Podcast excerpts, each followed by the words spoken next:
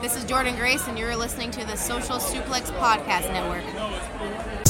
BWB, this is One Nation Radio. You better get it right.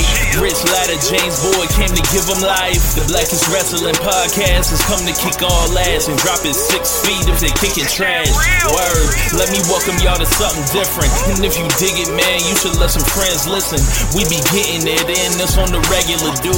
Ravish and flow, but this shit rude. See, James don't rap, so I had to break it down. The whole network, man, we coming for the crown. Raps in the columns, I keep them both covered. Making the beats too, so the listeners can bump it. Hit us with the rating, yeah, I'm saying it's a five. Before you hit it, talk, bob your head side to side. It's One Nation Radio, and this is the beginning. It's Rich, and I'm here with James. It's time to listen to One. Nation. We got to the power of the pyramid.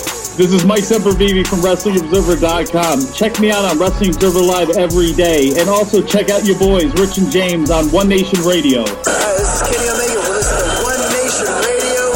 Check it out, guys. These guys know what's up. Big Kenny Omega fans, and that's all that counts to me. Goodbye and good night. Bang. Ladies and gentlemen, welcome to this 2021 Year of Stardom review. Um, I am with Rich Latta as always. What's going on, man? chilling, man. Just uh, ready for a great sh- uh, review show of possibly Japan's best promotion. It's kind of looking that way. It's kind of looking that way. Um, I mean, it might not be at the peak bell to bell as good as New Japan, but if you tell me stars, people um, having hot matchups, fresh matchups, uh, people going into uh, next year looking um, looking looking at a new entire slate of matches at the top of the card, it's Stardom. It is not New Japan. Um, so yeah, uh, but we'll get into that in a second. But first, uh, special guest as always. We have a uh, a guest uh, for our year in reviews shows, and uh, this is no different. Uh, for the first time ever on One Nation Radio, we have from the retro. I'm sorry, from the Red Leaf Retrocast, JD. What's going on, man? Hey, I am happy to be here. I love you guys. I got a couple uh, couple listeners from my podcast recommended you guys earlier this year. Oh wow! I've been listening to you guys ever since. Love your show. Love what you guys do. Love the wacky opinions. Your Cody hate gets me every week. That is so funny.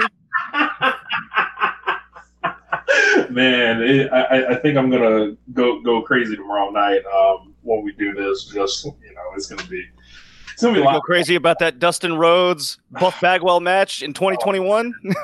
Oh, man. Um, Oh, yeah, it was uh, it was a lot, man. Like, and I don't know the Cody stuff. I you know, I just I feel very strongly about a promotion not like drinking poison, and I think you know what he's doing at times uh, with this new kind of uh, thing he set out on. You know, uh, he's playing with dynamite for uh, lack there of a better word. Pun Gets those biggest reactions of every show. You can't deny that. Whether Yeah. good or bad. yeah. So did so did so did like Hangman Page with the cowboy shit, and like you see how that's drawing. So, um, Ooh, right. okay. so I, look, I, I like hate. My point is this: like, it's really cool that people get reactions, whatever else. Like, are people watching? Because I thought that was the kind of the point. Um, and he has people watching. Um, but I don't think that like there is. I think there's just diminishing returns on this. Like, this is third title reign, and Very um, possible. like I don't I I unless he turns heel to, to immediately like or not immediately but like get it to somebody that we haven't playing on mind like a Jungle Boy or Eddie Kingston I think that he's playing with fire. It, but anyway, um Anyway, yeah, yeah. Let's- that's let's a get back different to Stardom. conversation. It's, Enough- this enough- is about enough- the best promotion in Japan. yes, yes, yes, yes. Starting 2021, man. I don't even know where to start. I, uh, normally in these in these shows, we kind of go with our guests first, and then we uh we kind of um work off of them. So like 2021, when you think of Stardom, you think of uh the mo- momentum. Where do you think this promotion was uh, going into the year, and where do you think it is going out of it into 2022? Oh man.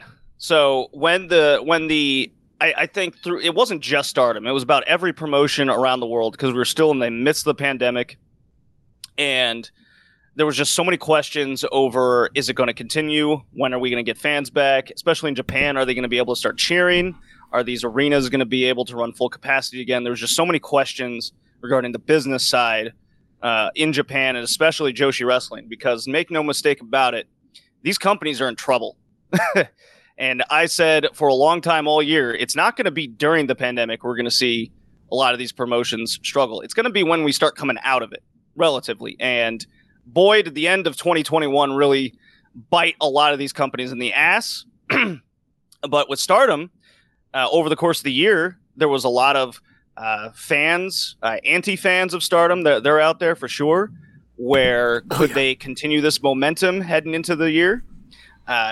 Should they scale back? Were questions. Are they making stars? All these questions were very important. Hey, I, I don't uh, ever uh, disregard questions, no matter how asinine or uh, uh, relevant they are. but I, I I would say confidently at the end of the year, they have made stars. They have drawn good business. They're one of the only two companies that have actually uh, increased attendance throughout the entire year. Uh, the only other company would be AEW. So, from a business standpoint, Stardom was a great success throughout the year. And you look at uh, statistics across the board, this company is on fire, and it's arguably the it's tied with Noah for the number three pos- promotion in the entire country in Japan. Rich, do you want to go or do you want me to go? Um, yeah, I'll go. Um, you know, the pandemic threw a lot off in 2020, and I feel like every year that I've watched Stardom, it's gotten better. And this is no exception, as obviously the teenagers turn into young adults, the young adults turn into you know early 20 year olds, and 20 year olds become you know, you know.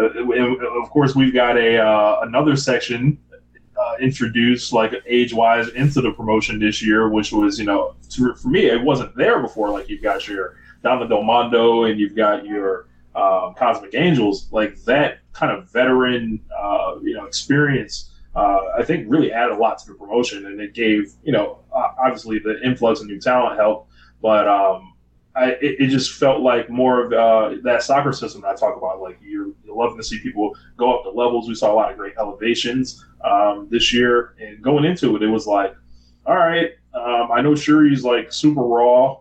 Maybe it'll go with her. I don't know, but we were coming in off the big uh, Mayu Iwatani reign, and it was like we had a lot of questions with Utami.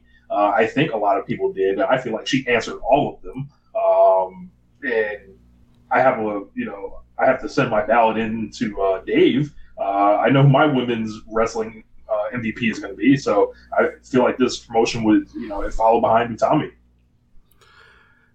Yo, um, just like a lot what both of y'all said, like I, I look at the top and you or I look at last year and I think that given what happened with you know with with Hana and with Arisa and um, the COVID stoppage, there was a huge hole chunk left out the year and they kind of had to, you know, they had plans obviously of, doing something big and huge with Hana and Giulia, and um, they they had to pivot, and what they pivoted in was something better than they ever had planned.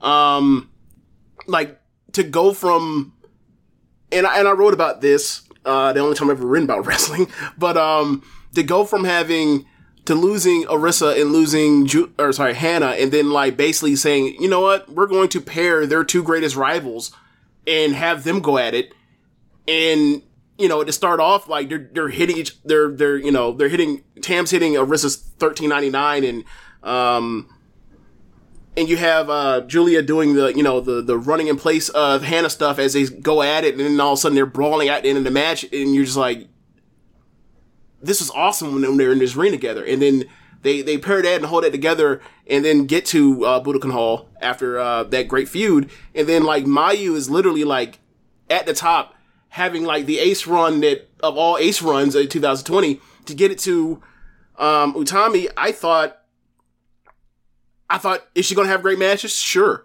Um, I I think she's quite frankly she's a lot better at tag er, uh, singles matches than tag matches for whatever reason, but she just is. And um, once I saw that Momo match in December of last year, I was like, okay, I, have an idea. I, I know it's going to go well.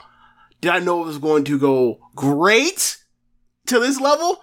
No, A- absolutely no idea. So happy that uh, so happy the way that she's elevated herself. So happy that of the way that she has. Um, Rich has talked about this over the years. How she is like she looks like a different person, and um, the way that she carried the main event scene by you know from you know the two Maika matches, the Shuri series, um, you know, basically giving a, a, a curveball like, hey, go, you know, Hazuki is is back, go give her a match.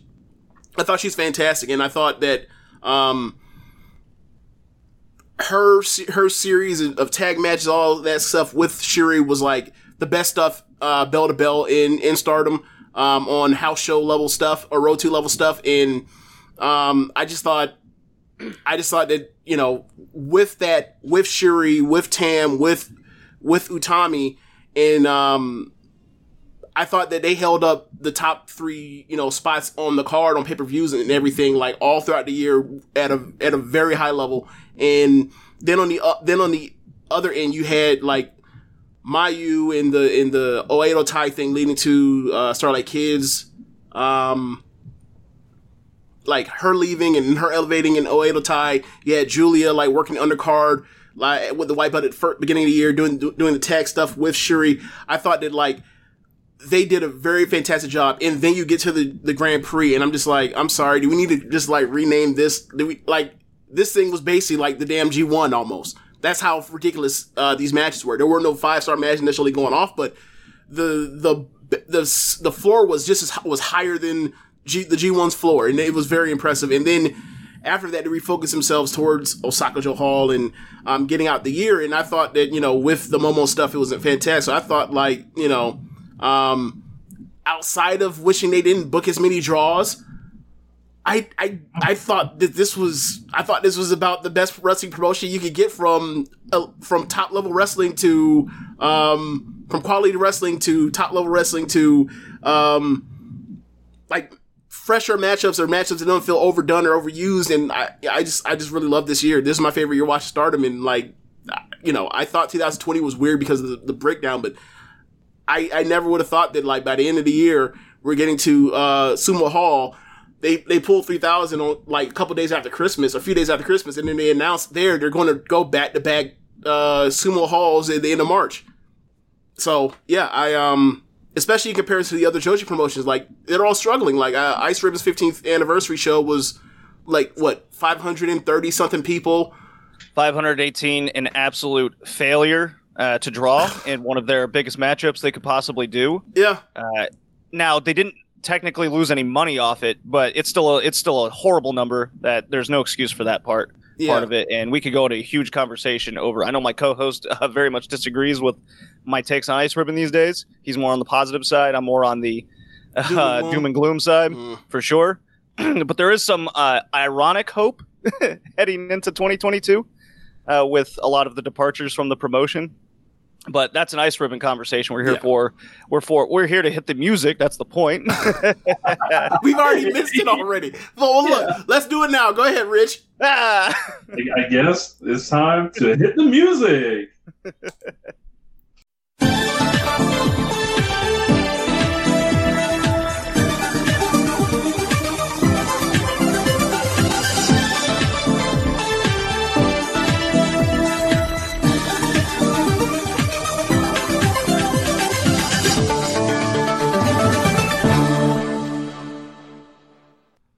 Okay, so we're back. Um, and I, I always I, I can feel like when people uh do the show or listen to the show on the stream, they're kind of disappointed we don't actually play the music live. Like, and I edit, I always edit it in post. But you, look, when you go back and listen to it, you'll know it's there. Um, so um, now we kind of gave our first synopsis that kind of uh hit the music. Like, let's uh let's kind of go through the year. Well, can I interrupt you there for a second? yeah, go ahead. So you mentioned uh, a lot of a lot of the the top of the card and a lot of the wrestlers uh, being elevated in 2021, Mhm. and the unfortunate happenings of what happened with Arisa and Hana uh, very much put a hole at the top of the card. And where a promotion is kind of it's kind of make or break is their ability to really fill those gaps, Mhm. and especially with the emotional. Uh, uh, investment with all those wrestlers. Arisa was she came back after six years, I think it was six, and Yeah, yeah, I've she had yeah she had an amazing uh, comeback year, but she was only in the promotion for one year. Yep. That's such a just a minute amount of time, and I felt like she was much more replaceable from that sense because it was only a year. Hana, that's a once in a lifetime generation type talent. She's much more tough to replace, and and with the emotional impact the roster had, uh, it, it it just you can you could make a whole podcast just on the journey of Hana Kimura. So where this promotion went afterwards was vital and how they were able to grow. And you can really point to the five star of that year as their pivot to making essentially the, the entire next generation. You, you wonder why Maika beat Momo on like day one. These, these kinds of moves really set them up for 2021. And you continue to see that throughout the year with Saya Kamatani's elevation, the conclusion of Tam Nakano going after Giulia and the Wonder title, pivoting that in, or not pivot, but uh, uh, streamlining that into the Giulia feud uh, with Arisa in a lot of ways. uh, the the constant upward momentum of a lot of these wrestlers, and I've I've heard criticisms that there's too many people at the same level, and is that a bad thing though? I I, th- I think with how much this company was able to consistently draw over a thousand people at a lot of these shows during a pandemic, no other J- Joshi promotion uh, could say that over the last 10 years. And then for this company to draw 3,000 people twice, uh, let alone the Sumo Hall show, being by themselves, no nostalgia, no big stars of the past. They were the first ones to do this over the last 20 years to draw that kind of crowd. So this this company, what they're doing is clearly working.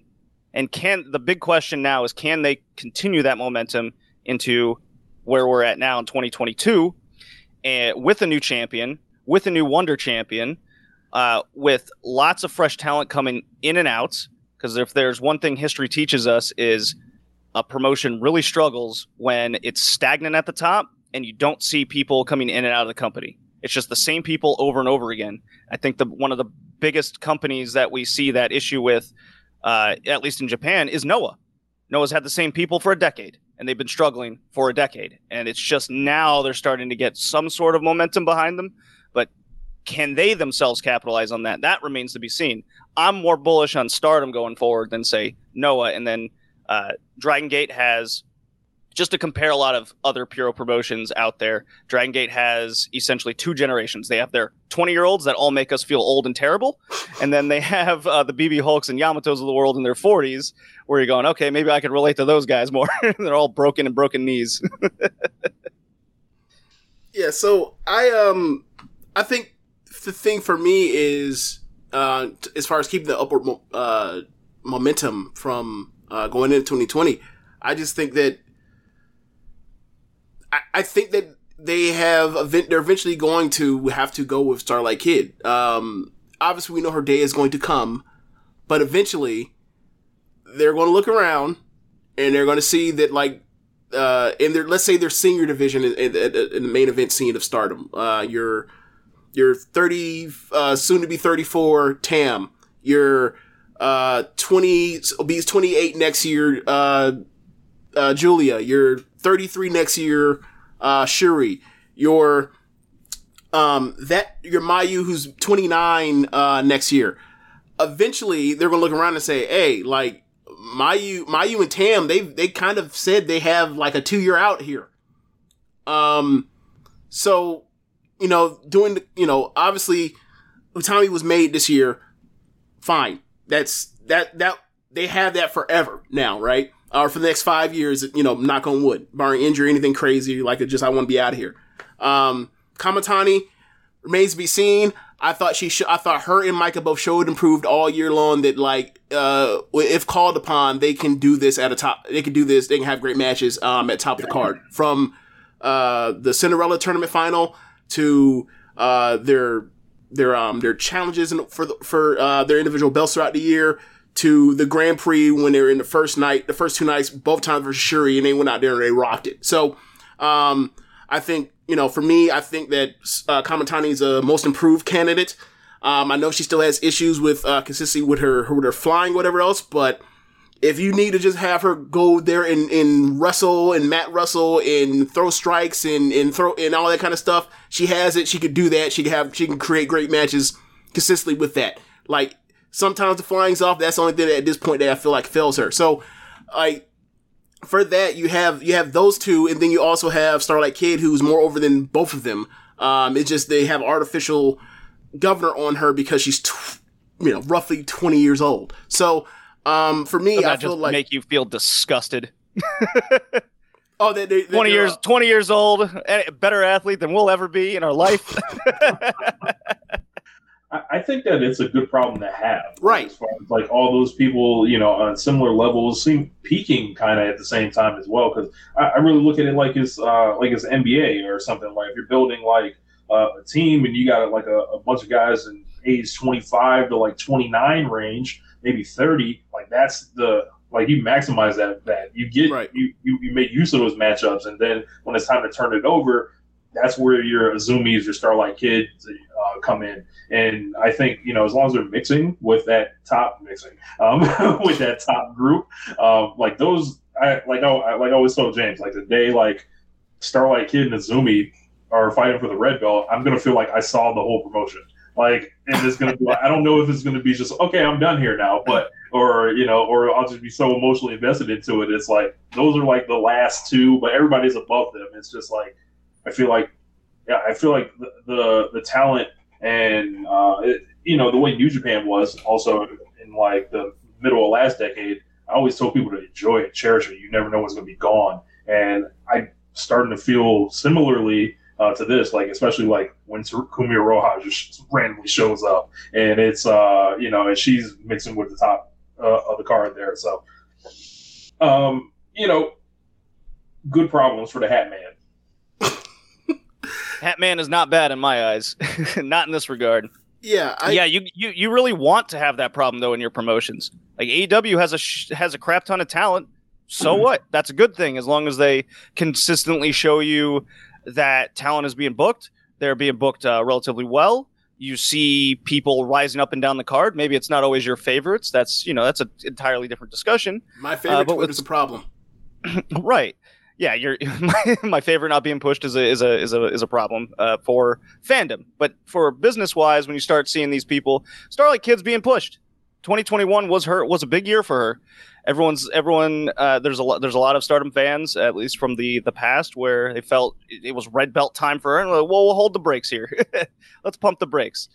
We we got we got starlight kid with a high speed title. That was story one. She got out of Mayu's shadow. She's going for her there, there's there's so many stories and elevations of these talent throughout up and down the roster that I, as a fan, and just really haven't felt that this promotion has failed really anybody at this point. Uh, now you can, now I'm sure a conversation will come out over departures. We'll, I guess I'll save that for Mhm. later. but even then, like I've had similar conversations with people in Dragon Gate, and you can kind of point to any promotion. You know, not everybody can make it, so to say, at the top. Maybe that's okay. Maybe not everyone can be Donovan Mitchell of the Utah Jazz, and maybe you get some Brandon Roy's out there, just bust his knees and he's out. Poor Brandon Roy. Yeah, he was so good. He was so freaking good. So, um, I guess I guess for me, we uh, then talk about COVID. Now, I don't know what the future of this is. I mean, obviously the the variant or what the uh, the let's call it the Omarion uh, Omicron. That's what it's called. The Omicron variant uh, is wreaked havoc in. Um, you know, towards the end of the year, we were expecting something similar to normalcy um, in Japan, and then no, no, absolutely. There will be no sun shining. There will be no streamers. Not in Stardom anyway. In in, in small little dinky dojo shows, it, it will be, but not but not uh, not not at the Ace promotion Joshi. So that stinks. But um, yeah, I, I just wonder. Um, obviously, they were able to run Budokan Hall um, in Sumo Hall in part because of um, these these COVID restrictions. But I wonder, I wonder what they would look like. Uh, and I'm, I'm sure you guys have an I- rough ideas. I wonder like what what your top venue uh, sh- show will look like without these restrictions right now. Because I, I I mean three thousand when people thought that they were only gonna get like two thousand. um, is a big deal um, for for Sumo Hall. Like, so I, I wonder, I really do wonder what they could do. Like, I mean, would would they top out at Ota City at like 4,000 4,000 seat arena? Yeah, th- these are these are good questions to ask, uh, especially from the business standpoint. Is is is perhaps let's look at it this way: Is it considered a failure of this promotion for the next year in 2022? That what we've seen is this is this their peak at, at 3,000 seat arenas, and they can get anywhere from one to 3,000 uh, on occasion, and they keep filling up Korakuen Hall at 800. Uh it would be a disappointing year, but considering that COVID still has these restrictions, and there's in, in my eyes, there's there's there's no path to Right. that kind of going away anytime Right. soon. Right, especially So over if- there. Right. So with that idea, uh, the focus, then I think there should be a little bit growth. There should be still growth going forward, especially with uh, all this new talent being elevated. There is some positive behind 3,000 people in a sumo hall, but who says they have to run those specific arenas? Like it's it's it's it's the conversation I've had with people about AEW. Why aren't they running uh, these high end twenty thousand seat basketball arenas? Why are they running five six thousand seat places? Well, that's what they're drawing currently. Fill up fill up that arena, and then in time you're more confident filling up a, a bigger one. That kind of just goes with being doing good business. And if Stardom gets to a point where they can't uh, turn profit margins running these large arenas, getting three thousand people in, then the the to me the clear move is just to run a slightly smaller place and fill that sucker up. And if you are confident in your roster and confident in you drawing uh, a bigger business, then then you take the stab at the Budokan halls and the sumo halls again in the future. I'm ready for him to go to the dome. I, I don't I don't know if you know this, Rich, but like Kidani has said like he wants them to run a dome show like within the next five years. Or maybe he Yeah, said that so does last year, so the next four years. TJPW says some uh, sends some wacky things too. Hey, if if if one or both of these companies run the dome and they're able to get you know forty eight thousand people in there, hey, awesome, pulling for it. I I have my doubts. Like, I mean, Got Raj Khan back. th- I mean, I'm, I'm pretty sure she'll be on the Tokyo Joshi Pro show when they do the dome. Um, I, That should be in the main event. oh man. Well, maybe Ito, maybe Maki Ito will finally win the Prince of Princesses belt. Then maybe, maybe then, like we we teased we'll you guys for eight long years. She'll finally win it now. Sure. Yeah, we'll see. Yeah, I. Who's she beating for it? It'll probably be me, you again. Um. So yeah, I guess uh, we move on from from the COVID talk, and uh, we more or less uh, well, we more or less talked about the uh, the venues. So I guess let's get into the, the major title changes and shakeups this year. Um. So actually, before we get into that, JD, uh, on your Patreon, um, you have a a list of your 2021 best wrestlers. Um, and you also have it. you have broken down amongst men and women. Uh, let's focus on the women's side now, uh, in particular, given uh, given this show. So, um, what it so uh, just just break it down for us. Like, what goes into uh, your formula for for for spitting out uh, the input for or the output for uh, your declaration of who's the best wrestler in the world or best wrestlers in the world? Yeah, it's it's not that complicated. Um, we we've uh, we kept track of it all year. It's uh, it's between myself and my co-host. We do rankings debates every two weeks. Coincides with the bi-weekly normal episodes from Red Leaf Retrocast, and the final episode is going to be a Patreon exclusive. Red Leaf Retrocast uh, Patreon. You can check that out. It'll be a full audio breakdown over the top uh, 20 wrestlers of the year uh, both men and women uh, separated. Separate them just to kind of. It's always fun to have a women focus and a men's focus. Uh, they do generally uh, don't wrestle each other, so I separated them accordingly. I go to a lot of Beyond shows there. That is the exception to the rule.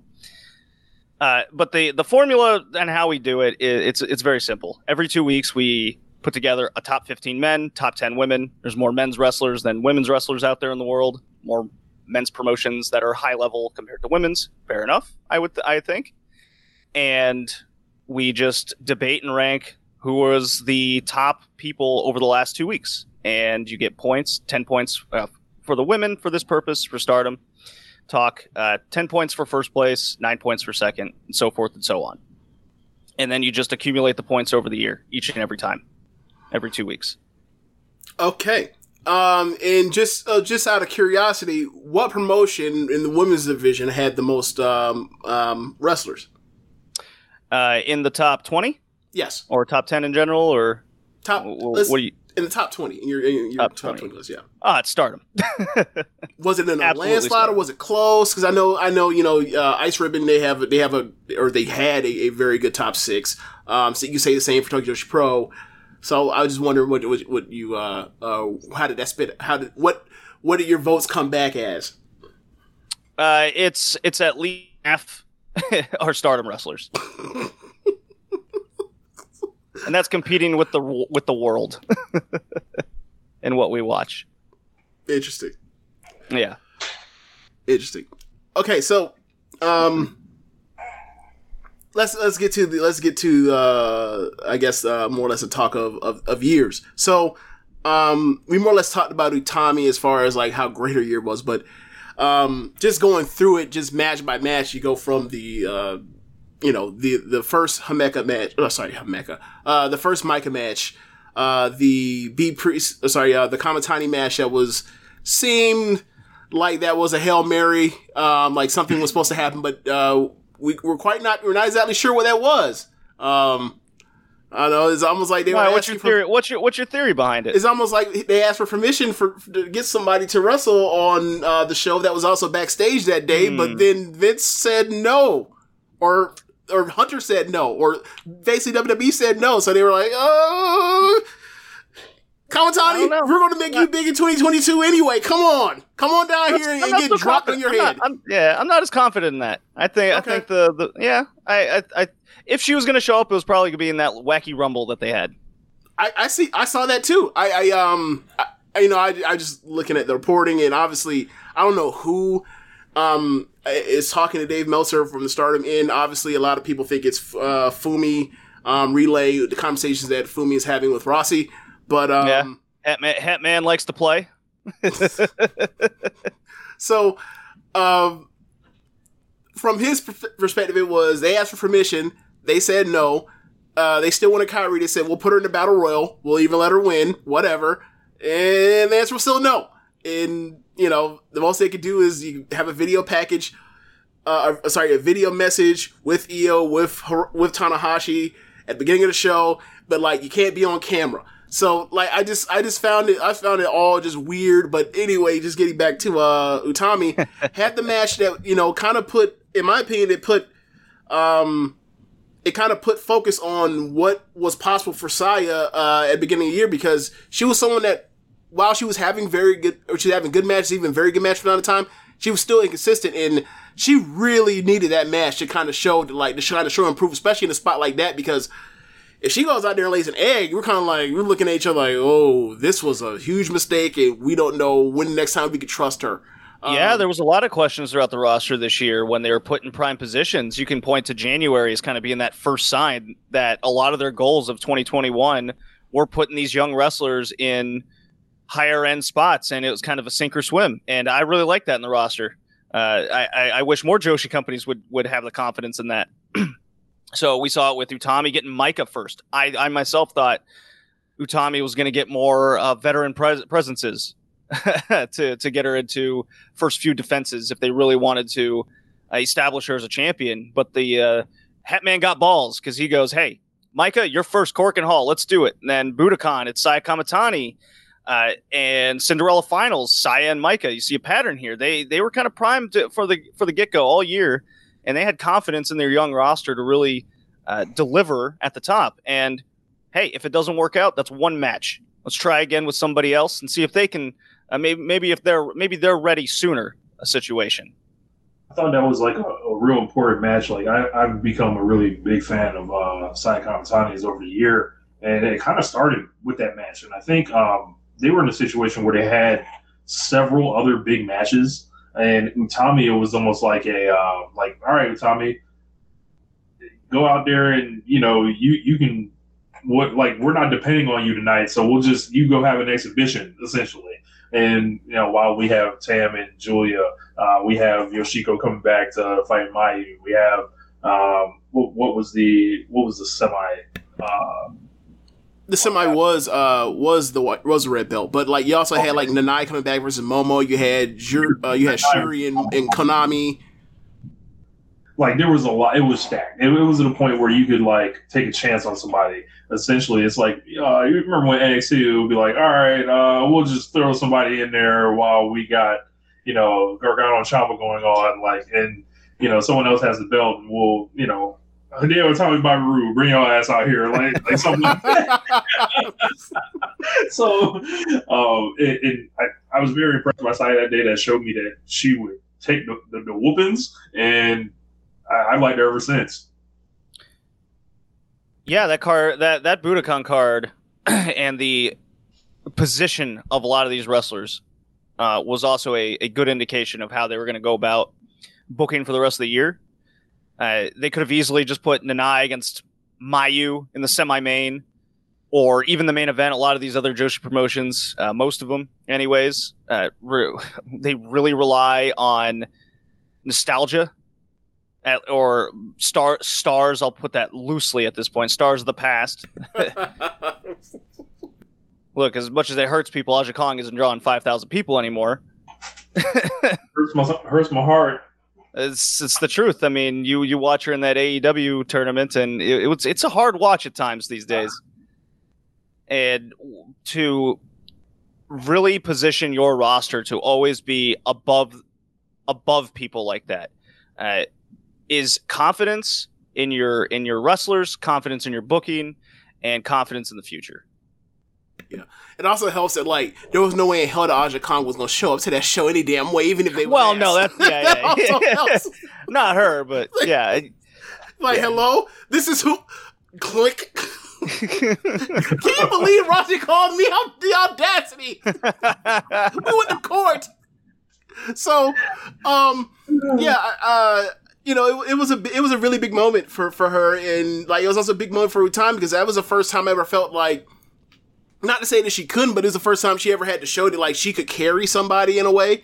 Um, and you know, um, me watching, I, I I thought it was a great match. I didn't like as much as other people did because I I kind of felt that like this is all this all is setting up for the for that for that one spot where it's like the hurt or the uh, the BT bomb is getting turned into a hurricanrana for a near fall. And everybody that watched that match that loves that match to death like that was what near fall of the year for a lot of them. for me I was like that's what this match completely hinges upon. So like I, I knew the magic trick was coming. Um but other uh, but outside of that it was still a great match. Um and and then from there you get the uh the match with Bea Priestley that was set up where Bea is like you know, she she beat Momo earlier in the year. Um, she's beating every other member of um, Queen's Quest uh, to get to April, and then you know um, they went to the draw with Kamitani and Bea when um, you know they spent the first two months of the year not beating Kamitani, which was smart compared, uh, in my opinion, especially compared to how they end up with uh, Kamitani end of the year.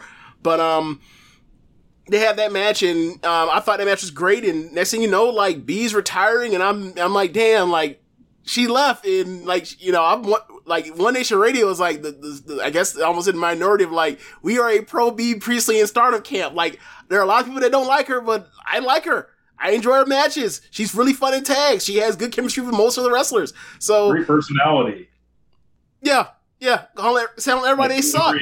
Everybody Yeah. sucks. Entertaining. Yeah. So, um, and, and that was a great match. And then they had the send off and they kind of do, you know, the, the, the triple hug between, um, her favorite wrestler, or, you know, her, you know, the Queen's Quest originals and, and her, and they send her off, you know, almost like, almost like they send off a member of the clique. so, Boy, it really felt that way, except she wasn't going to WCW. yeah, that's true. She, well, well, she kind of did go to was- WCW. She she she she wanted witness protection. Like by the she way, for a fake promotion. yeah, by the way, her Meiko and her have their title match, uh, I think this week coming. Oh Um, wow. Yeah, I only know this because I saw it on Twitter. uh, that like they announced, like, okay, I guess I'll tune in. Like, and every time something happens on NXT UK, I'm like, I guess I'll tune in. And I always forget to tune in. Yeah.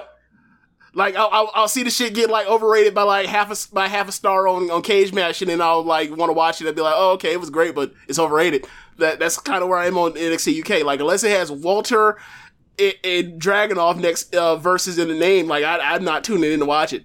Um, but uh, yeah. Anyway, um, so go from there. Uh, you get the uh, the setup of kind of starting up this this Shuri in this uh in, in Tommy thing and like they're going at it in tag matches. They um they're getting paired together a lot. Uh, obviously, they, their first encounter was more or less their the Grand Prix match and went to a draw last year in the final night. Um, they're having these great matches and they, they seem to have off the charts chemistry.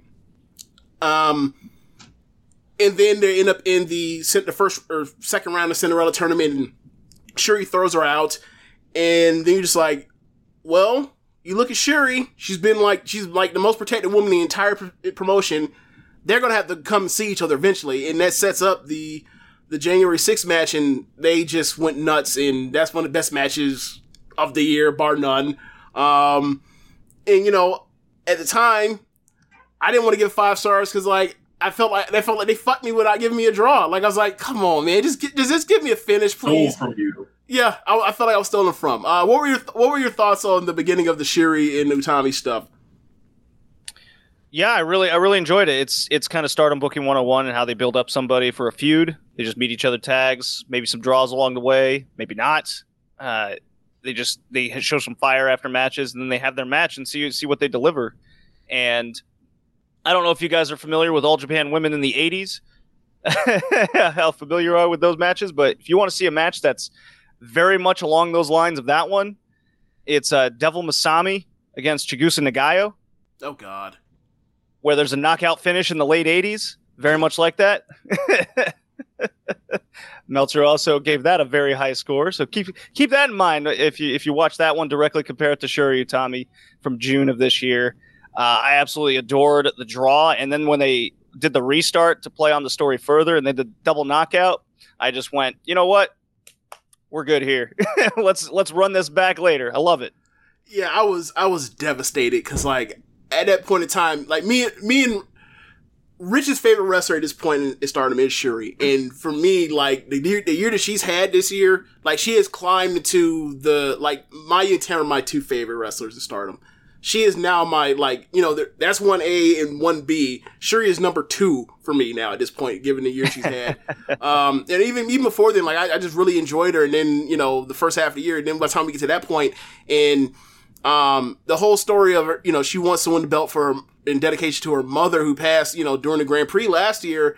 And then like by the end at the double knockdown, and she's like hunched over and like hugged in fetal position, like against the bottom uh, turnbuckle. I was just like, oh my god, like I, I feel so gutted for this woman. Uh, so yeah, like from that point on, I was like, she has to win. She has to find a way to get to this belt. And luckily, with with with, with Stardom, they seem to have to do this thing where like they they want to push somebody to a position, they get them there. They and they do the work to make you emotionally invest in them getting there and reaching that reaching that summit, and then they eventually do do that. It's not like you know, um, other promotions, if you will, where like they build a title chase forever and then like they have to be dragged kicking and screaming because they ultimately did it on accident. So, um, I, I, I, I, I just love the two title chases of, uh, of Tam and, uh, Shuri over the last uh, couple of years. So, um, fr- so from there, you know, she ends up having to, you know, the match that's bittersweet because like that was the, that looked like that was going to be like a gigantic landmark match for Natsuko. Uh, and then she ends up tearing her, her ACL like some like eight, ten minutes in, and something like that. And it's like, this is the like the, the, the most interesting she I've ever been in her ever. And then she tears her ACL, she's gone for the year. But like, while she's gone for the year, it ends up working out for the best for Oedo Tai. I, I just wanted to mention with Shuri and Tommy, Mhm. uh, that match was like a gateway, I think, to your average like wrestling fan that like didn't have their uh, their eye on Stardom. Where Yeah. once you see, you know, Big Dave, you know, slap the the five point five they did on it, uh, people are going to come sniffing around and say, "Hey, y'all got any more of that?" Yeah, Yeah, it's absolutely true. You saw you saw in numerous articles, even in Japan. You you saw even uh, Shuri and Utami getting praised by Western media. Uh, it was all that at that point. That was a big catalyst for Stardom in uh, uh, international business and awareness. You s- now you see consistently. Uh, uh, it's died down a little bit. shame on these. Shame on the wrestling media because they should absolutely be consi- consistently covering Stardom as a major promotion out there. I was gonna say they forced their way in, into into something like the PWI Women's 500, Yep. which I don't think they would have been there like a year ago, Like, maybe two years ago. well, okay, so it would it would be often when you look at the the women's PWI 150 that uh, you would see like whoever was having like the the the red the top run, they were put in the top 10 and then like they ignore mostly everything else. Like for example, um, like I don't know what I don't know where Arisa was 2019, but she wasn't in the top 10. Mayu was in the top 10, but it, like that also includes her being in Madison Square Garden. Mhm. Right. You know, um, and then last year Mayu was top ten again because like she had the H run, and then like someone in I think Julie also got in the top ten maybe. No, she was up there though. Yeah, but she yeah she was way up there, but like uh, like I don't even think Tam was even even made the list last year, which is No. like that sounds absurd. Like you're Yeah. feuding, you're feuding all year with someone that's like that's on you're feuding neck and neck with someone that's like in the top 15 all year. You're in the other, you're in the B, you're in the A side or B side of the thing, and then all of a sudden it's like, oh, you're not even in the top 50. What the fuck, huh? That makes no sense. Uh, so yeah, like, uh, but this year after that, like you see it and you see, uh, you know, the top three of the year for Stardom, like they're all in the top 10, and then you see like. Uh, for tag team wrestling, like they have Cosmic Angels as one as a top tag team in um on the PWI tag list, and um Shurian and Utami, and I think Momoaz even made it too, is like this year was a, for a lot of people um, that cover wrestling hardcore, it made them look outside of just New Japan and say like, there's another promotion that needs like its its credit and shine because look at the numbers they're doing, look at the matches they're having. Yeah, you even say see it on uh, numerous apps like Grapple, Cagematch. Yep. Uh, the amount of people that have started watching Stardom since June uh, has increased. I, I I'll just put an arbitrary number on it, tenfold. it's it's all there in, in the numbers. You can see it. Yeah. Uh, even rivaling that of, I mean, it's getting more than Noah and Dragon Gate. Uh, just to kind of put Mhm. two other big promotions out there. It sure has.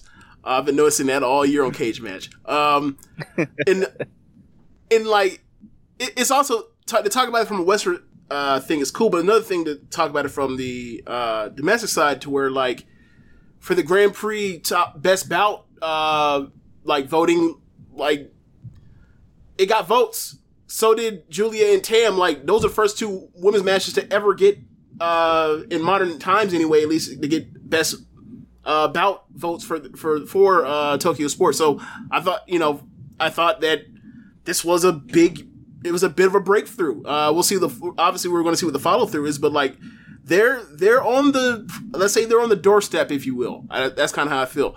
Um, yeah, there's a lot of mentalities changing across, uh, not just internationally, but also in their own country over how women's wrestling is now viewed upon. Because it's it's got a dark history to it, it's got a sad history to it at times.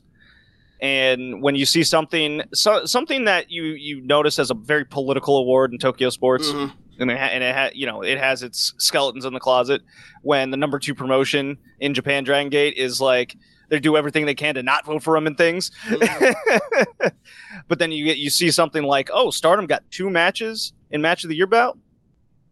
Okay, maybe these old men in the room and uh, are starting to are, are starting to have it, ha- have their minds and mentality changed in an, in an aspect of positivity, which is awesome to see. Bushiroad one is long. That also helps too. Well, yeah, uh, yeah, little little little side little side and Oh, envelope to the On top. Yeah, sure. Throw a little envelope over there. Yeah, like. Uh, Keiji so- Muda, how much you got? How much you got, Hat Man? Okay, I'll take yours. Budo's got a lot. Dude, I saw that best bout thing. I was like, ain't no fucking way, boy. Boy, ain't no fucking way. Uh, so, uh, um, so to go from to go from uh that match to uh, talking to Natsuko, um, it's one of those things where it's like I, it sucks that this person got injured, but I'm also not mad that I'm not watching them either. uh, I don't know. I don't know what your what your feelings are on Natsuko, but that kind of is like, I don't want to watch your matches.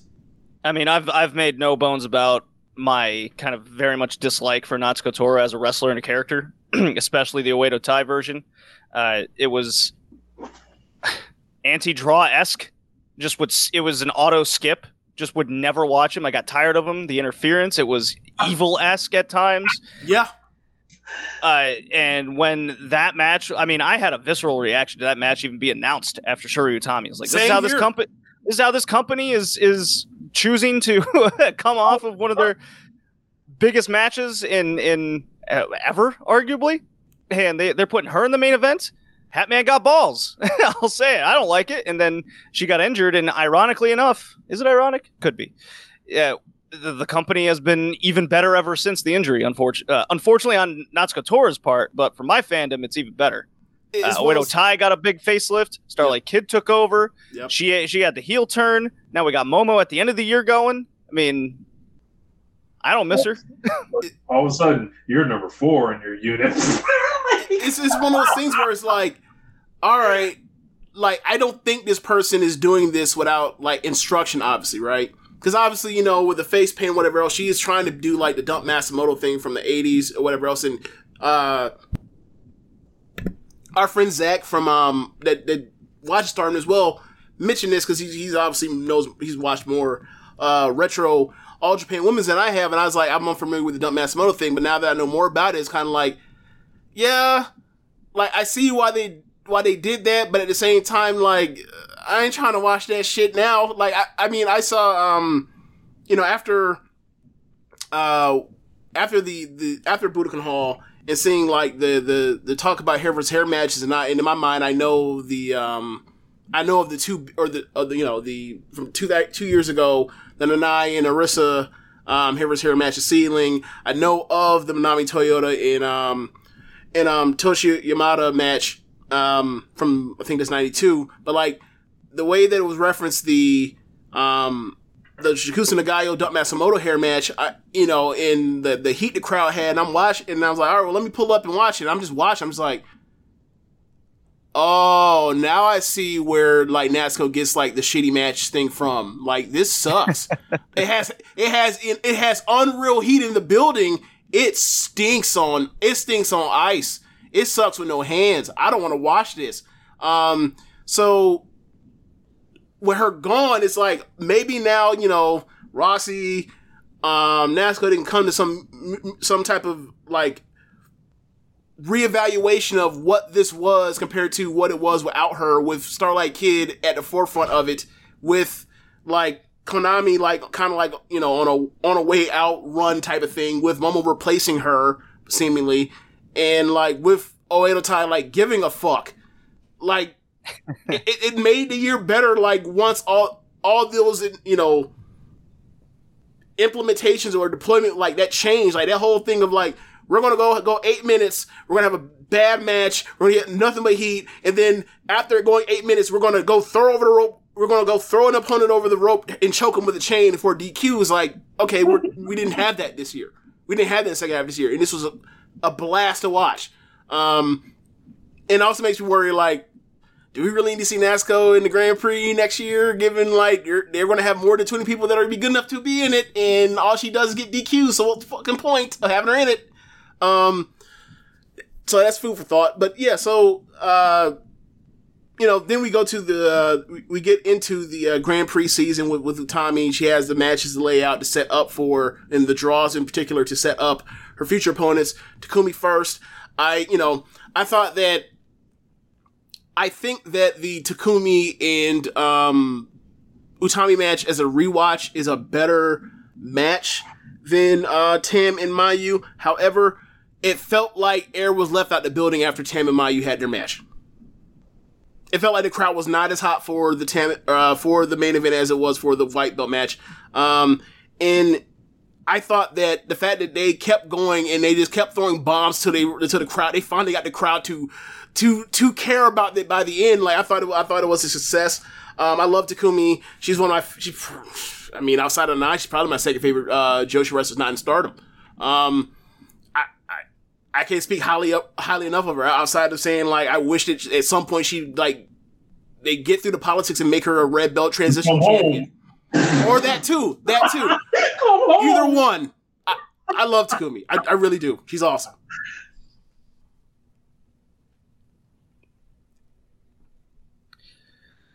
Well, all right, uh, Takumi Iroha. Yeah, uh, I find her booking obnoxious. I don't like her in Star unless she's signed to Stardom. I kind of don't want to see her. I, I'm pro- I'm probably on the uh, I, I'm very much on the negative side of her. Is it because uh, it's predictable? Well, it's not just predictable. Uh, it's it's just wherever she goes, uh, the limitations follow. It's it's she's got Chigusa in her pocket. She's she's she's learned her ways. She knows her ways, and it always comes with the same thing every single promotion. And Elaborate for uh, me because I'm unaware. Uh, outside of her season run in 2019, uh, where she uh, between Nanae and um, Arisa, I, I don't really know what you mean. Yeah, she comes into a promotion, usually wins the top title, and then loses it right back.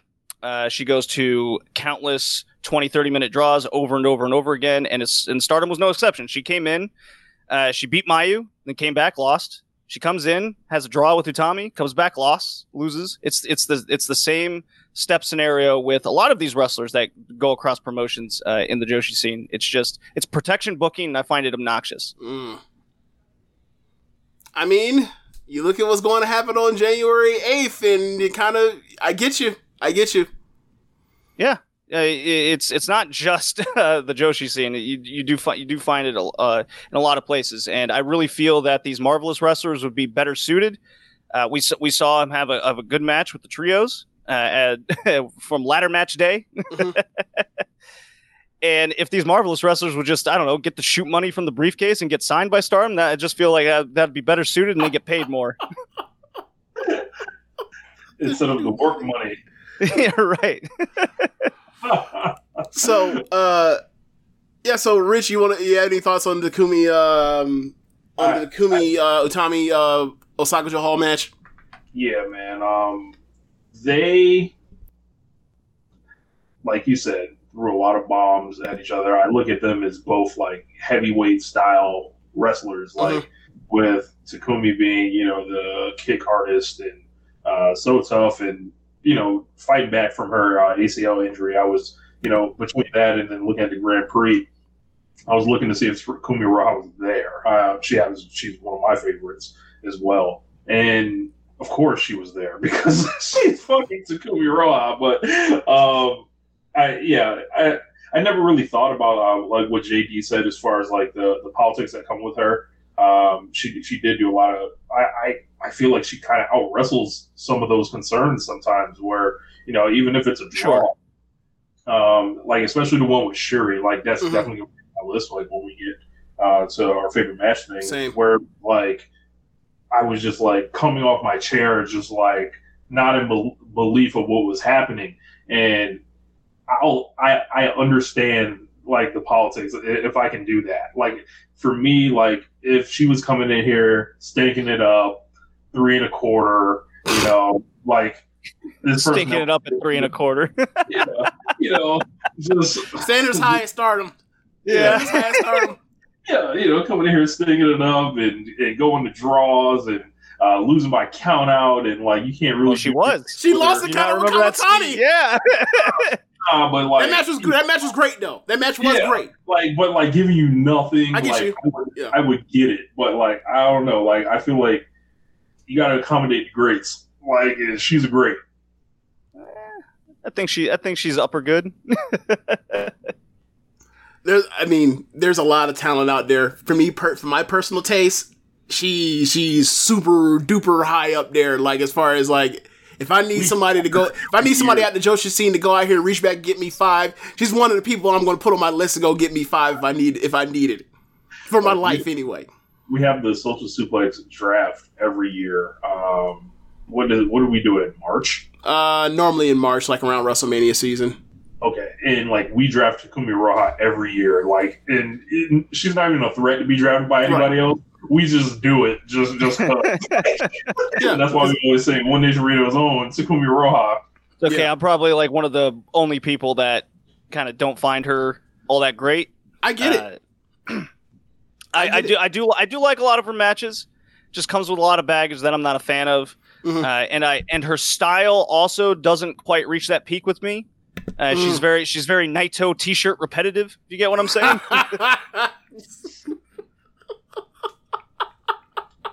we have ripped a lot on Tetsuya Naito. yes, we have. years.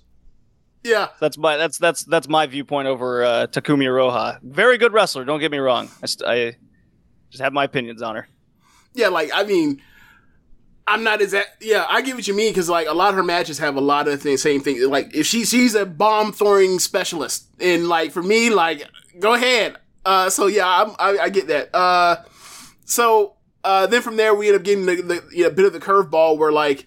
Hazuki wins her first match back after being away from the company for almost two years, and then like she just says, "Hey,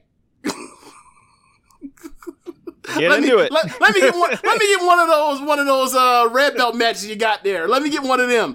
And you know, like, that's another moment of showing improvement with with Utami. Like Hazuki, you know, she came back with uh with Koguma and she was great, but we didn't. I, I had no idea that she she can like kind of knock off the rust and in a month more or less like say or since being back to say like yeah I'm gonna have one of the best matches of my career, um singles matches of my career like in the biggest venue I've ever you know worked in fr- worked in front of, and like well aside from Madison Square Garden, um, and like I I I, I love that match. Like I, I it didn't make my top ten, but it was something in my mind of like given this year, where it's like if it wasn't for this particular year stardom, this was last year, if this was two years ago, this match definitely cracks my top ten favorite matches of the year. This match this year was super loaded. Um, and you know, it was really good to see. It was like, uh, it was really good to see Hazuki in the element and kind of see like she's going toe to toe with like at this point the way that she was she was being carried the match she was having like a best in the world contender and she's going toe for toe blow for blow for her and like she just couldn't capitalize end up going away and you know they the way they've uh, kind of protected Hazuki with uh, not getting pinned often uh, for the rest of the year makes me think like her complete outlook is different from where it was when at the end of her run in Stardom or so like I, I thought that you know, and then we'll get to, and then we get to, you know, the main event from the other day, but like, uh, I, I, I just thought that I loved the Hazuki match. That's, that's the way I wanted to say it, because like, I, I really missed her for two years. I really did. Yeah, it's good to see Hazuki back. Uh, one of my big questions when she first came back is where is Hatman going to slaughter? Mhm.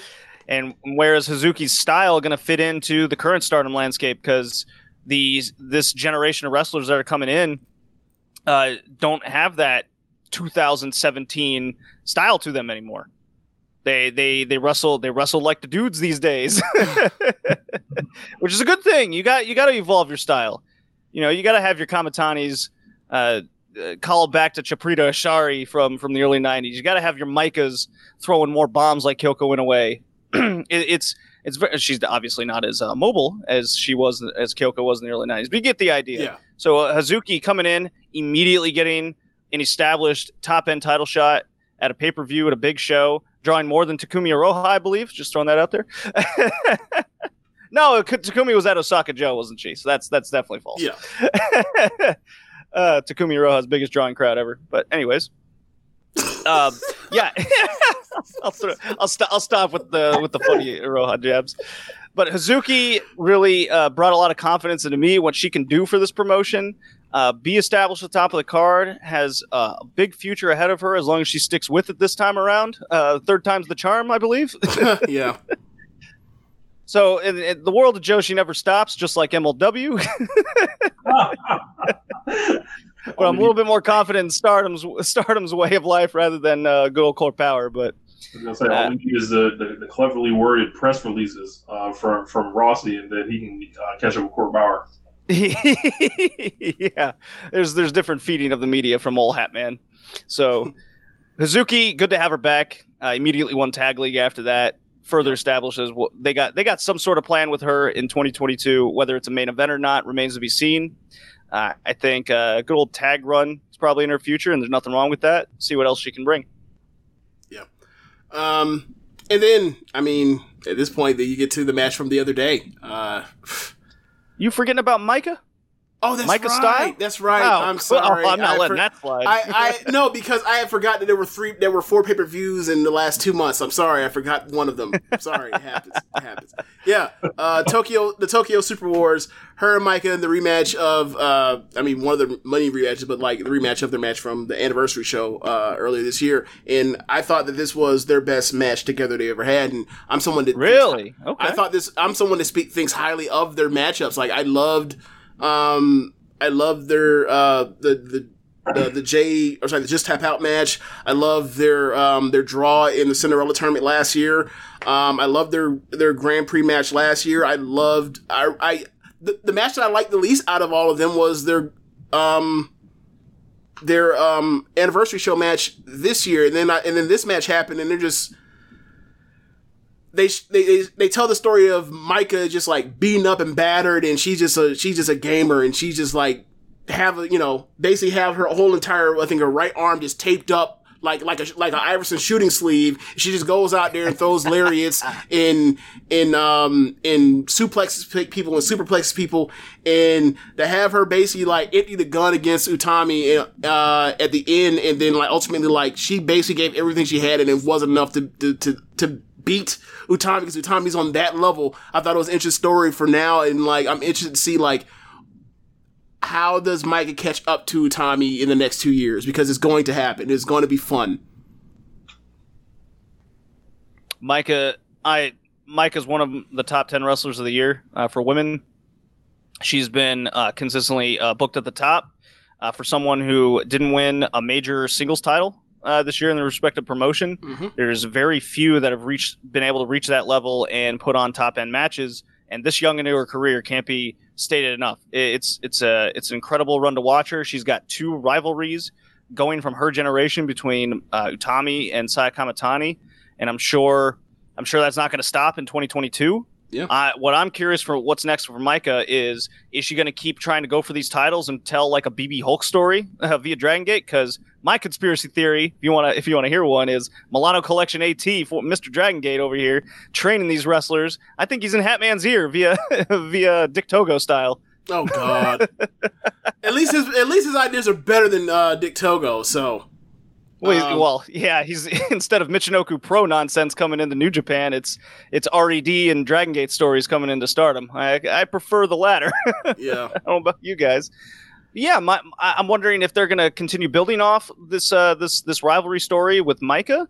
She going to tell a BB Hulk story, like I said, where it takes like nine times for her to to win a title. I mean, it's not unheard of in Puro Wrestling. Uh, I've seen some worries that maybe she'll get she'll get into that Goto Jungle Kyona area. I think that mm-hmm. remains to be seen. It always depends on the person and how they're booked and how strong they're looked in, they look at defeat. But who knows? There could be a second way they're going about it in 2022 with Maika, where she goes for a tag title run, maybe tries for a weight belt, maybe there's maybe there's some other grand plan with her. I'm very excited what 2022 has for Maika. Rich. Yeah, um, I've always liked Maika's like physicality, and uh, I think her her presentation, like way she comes, she'll come out wearing some of the most expensive shit you've ever seen. Uh, that always impressed me, and um, I, she's no nonsense, and uh, I, I like that match as well. That was like the judokas facing off, if I have that correct Yeah, um, both of them, you know, on the bigger side at five four and five six. You know, Giants, let me tell you, Hoss- Giants throwing Hoss bombs. wrestling. awesome Yoshi. Yeah. So, um, yeah. So like that. How uh, awesome would it be to see Britt Baker get thrown in there and she just takes a lariat right to the throat? Oh my God! God. that, they're, the, the, Look, these Dentist three, meet Maika style. those two in look.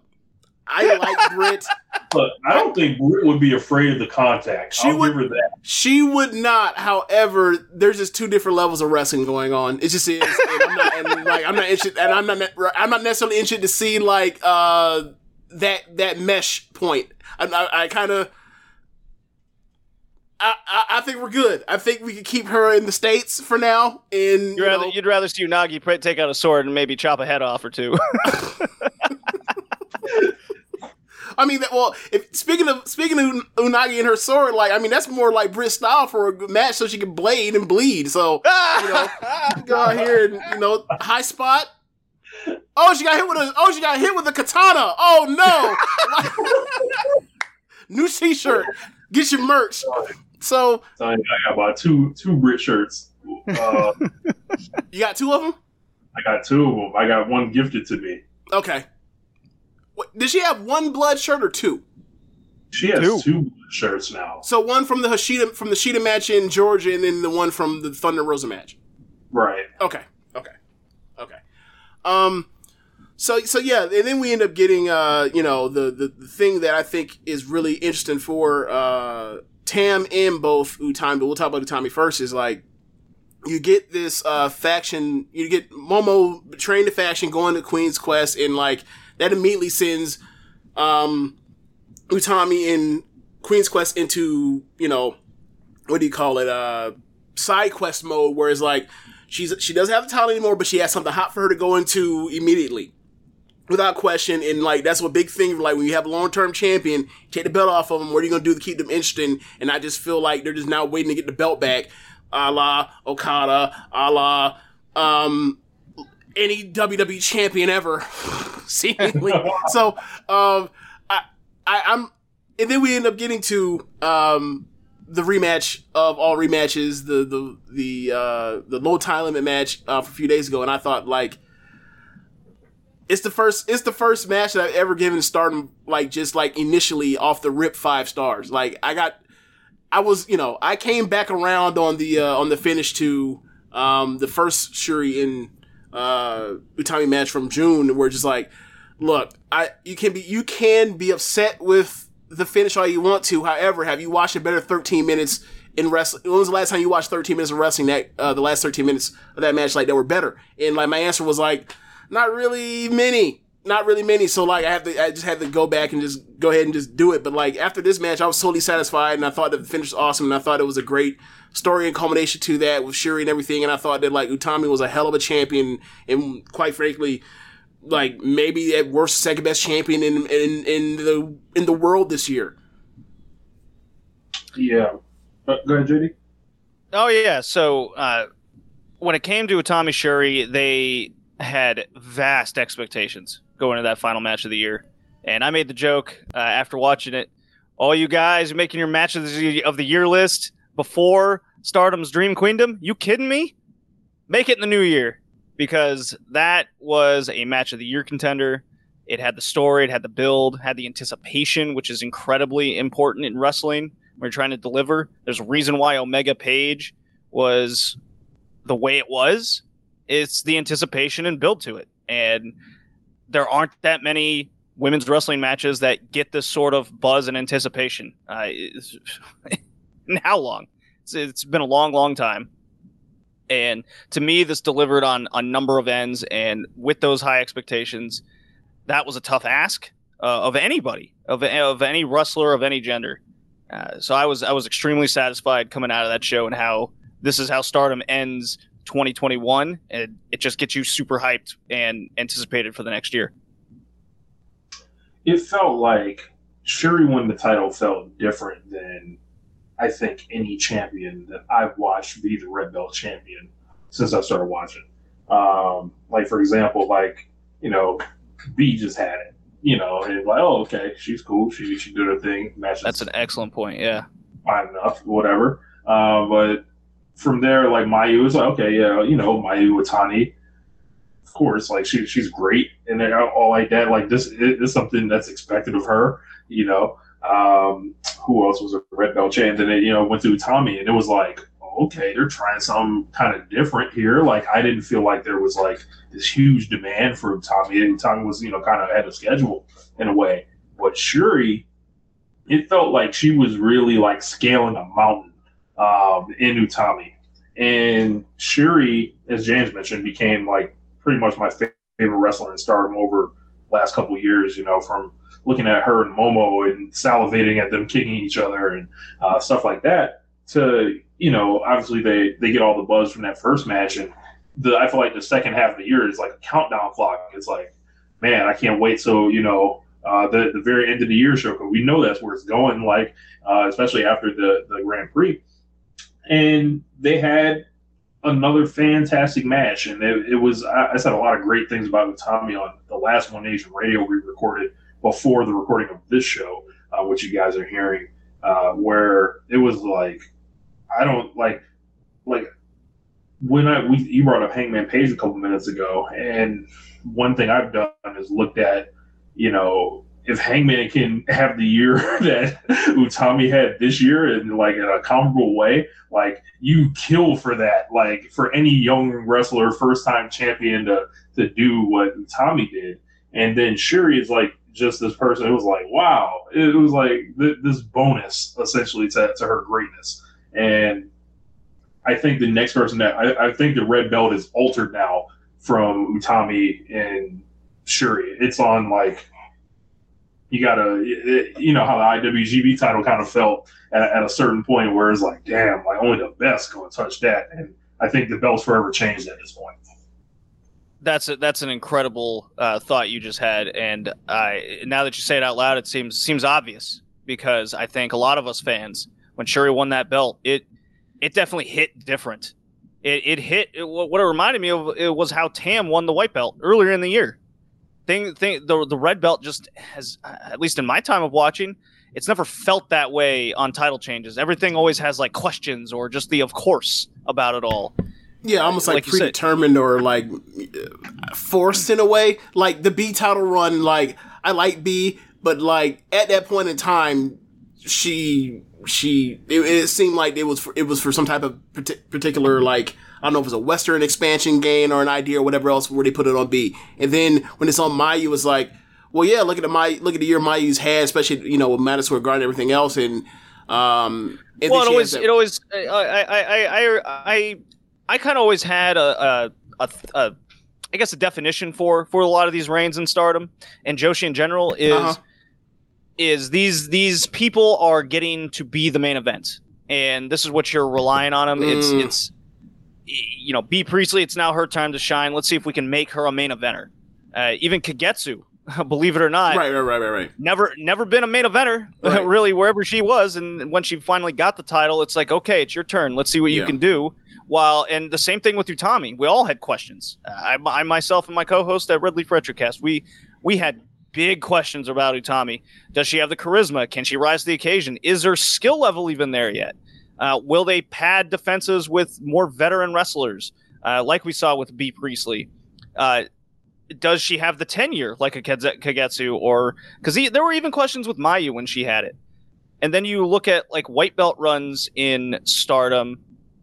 They, it's it's more of the I guess, story and heart of the promotion and how they build their matches and build the content. You know, you had your long Momo run, your Arisa, even Giulia to an extent, and and Tam this year. With Shuri winning the title, it definitely felt bigger. It felt larger.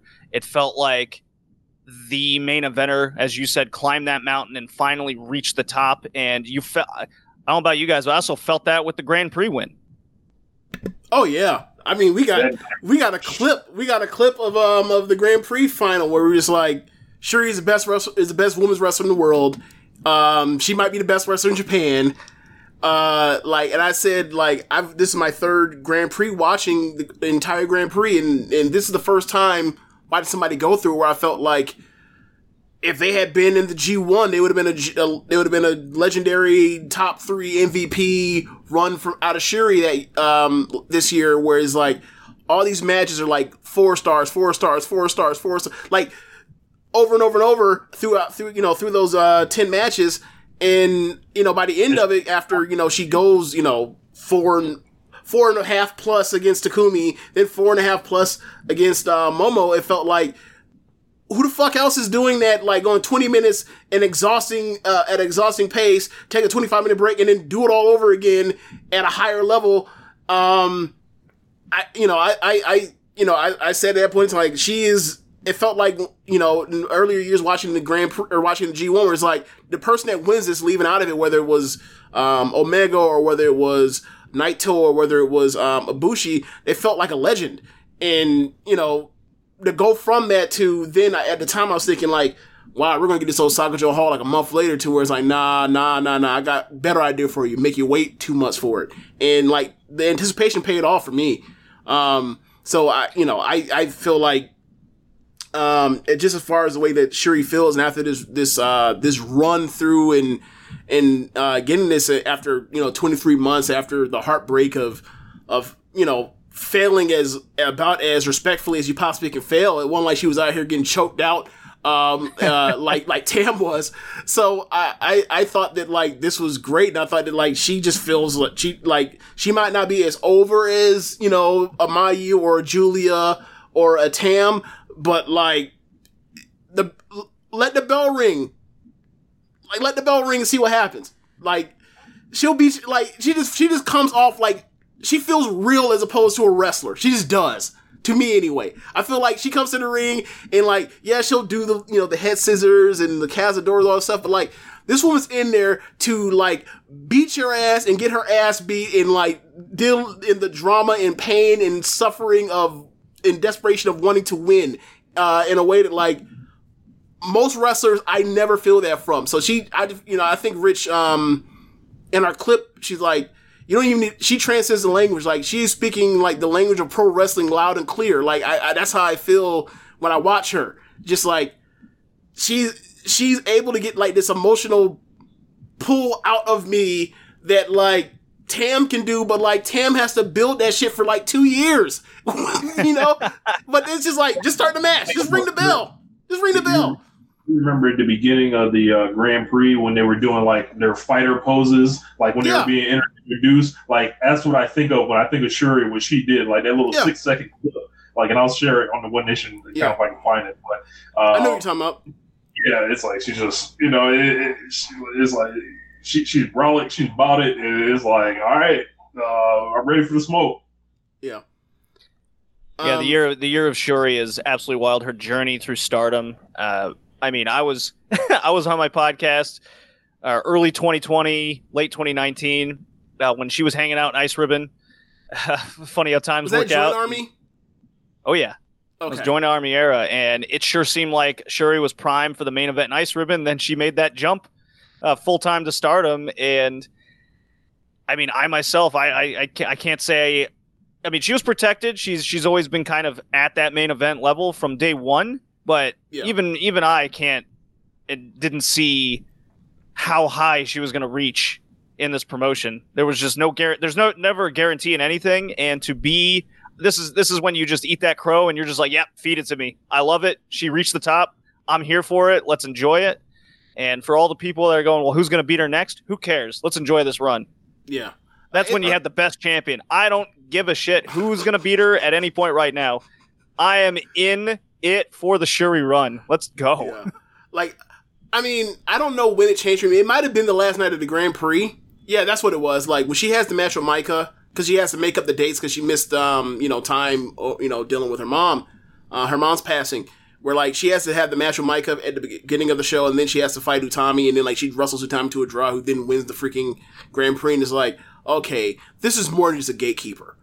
Oh yeah. That's what that's what I was in my mind. In my mind, I was like, she's gonna. She's basically like when she showed up, I was like, it took me about a month or two to be like, okay, she has to like completely replace like sure or sorry, uh, Konami as like the super tournament tough out. You want no parts of her in in tournament play. Like she took that to another level, and then it went from a gatekeeper to like, all right, she could be champion, and then she has the match with with Mayu. Um, at uh Yokohama at, on on October third, uh, 2020, and I was like, yeah, she, she, she's a, she. They're treating her like she's a top woman. She just she just literally handed Mayu's at her ass for like 80 percent of this match. So, um, you know, I'm just glad that like you know it kept progressing and like she's getting closer and closer and closer and like you know, like what what must I do next? And it's like you must win the you must you know go through all the you got to go through that incredible blue block of Tam and and Takumi and and Utami and Kamitani and Maika to get through it. And it's like I'll do that too. And then like now what?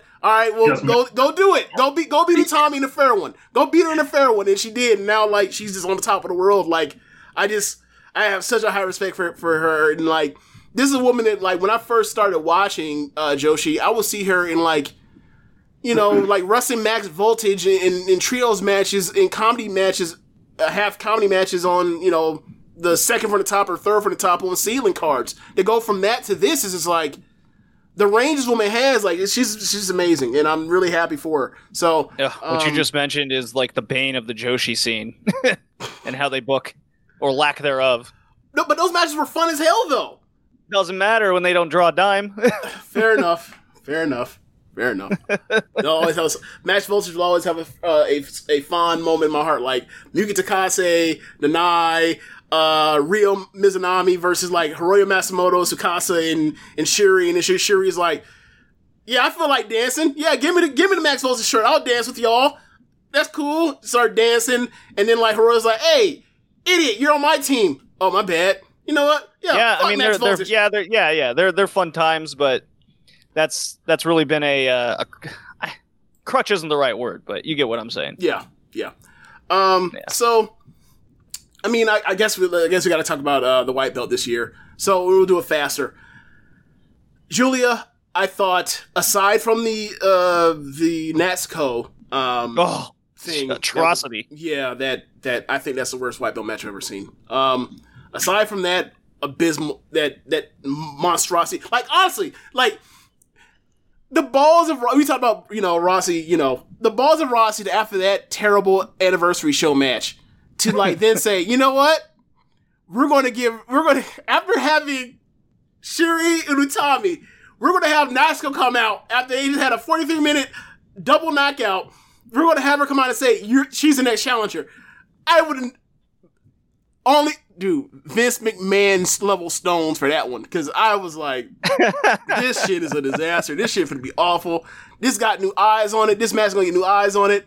And like this, they're gonna get to this January 4th show, and people gonna see this match. They're gonna be like, "What is this?" But you know, they, I, I don't know how they, they they escaped it. That's all I'm going to say. They escaped it. I think the match was gonna be good, but it wasn't gonna be anything to to make people stick around if they saw what they saw on June in June. So, um, back to uh, that match was awful between Giulia and Natsuko, and then you end up getting the Valentine's Day weekend show, uh, Kid versus uh, versus Starlight Kid. I thought that match was awesome. Like, it, it, it- I almost gave four and a half stars. Um, like to to have Shuri and Azumi.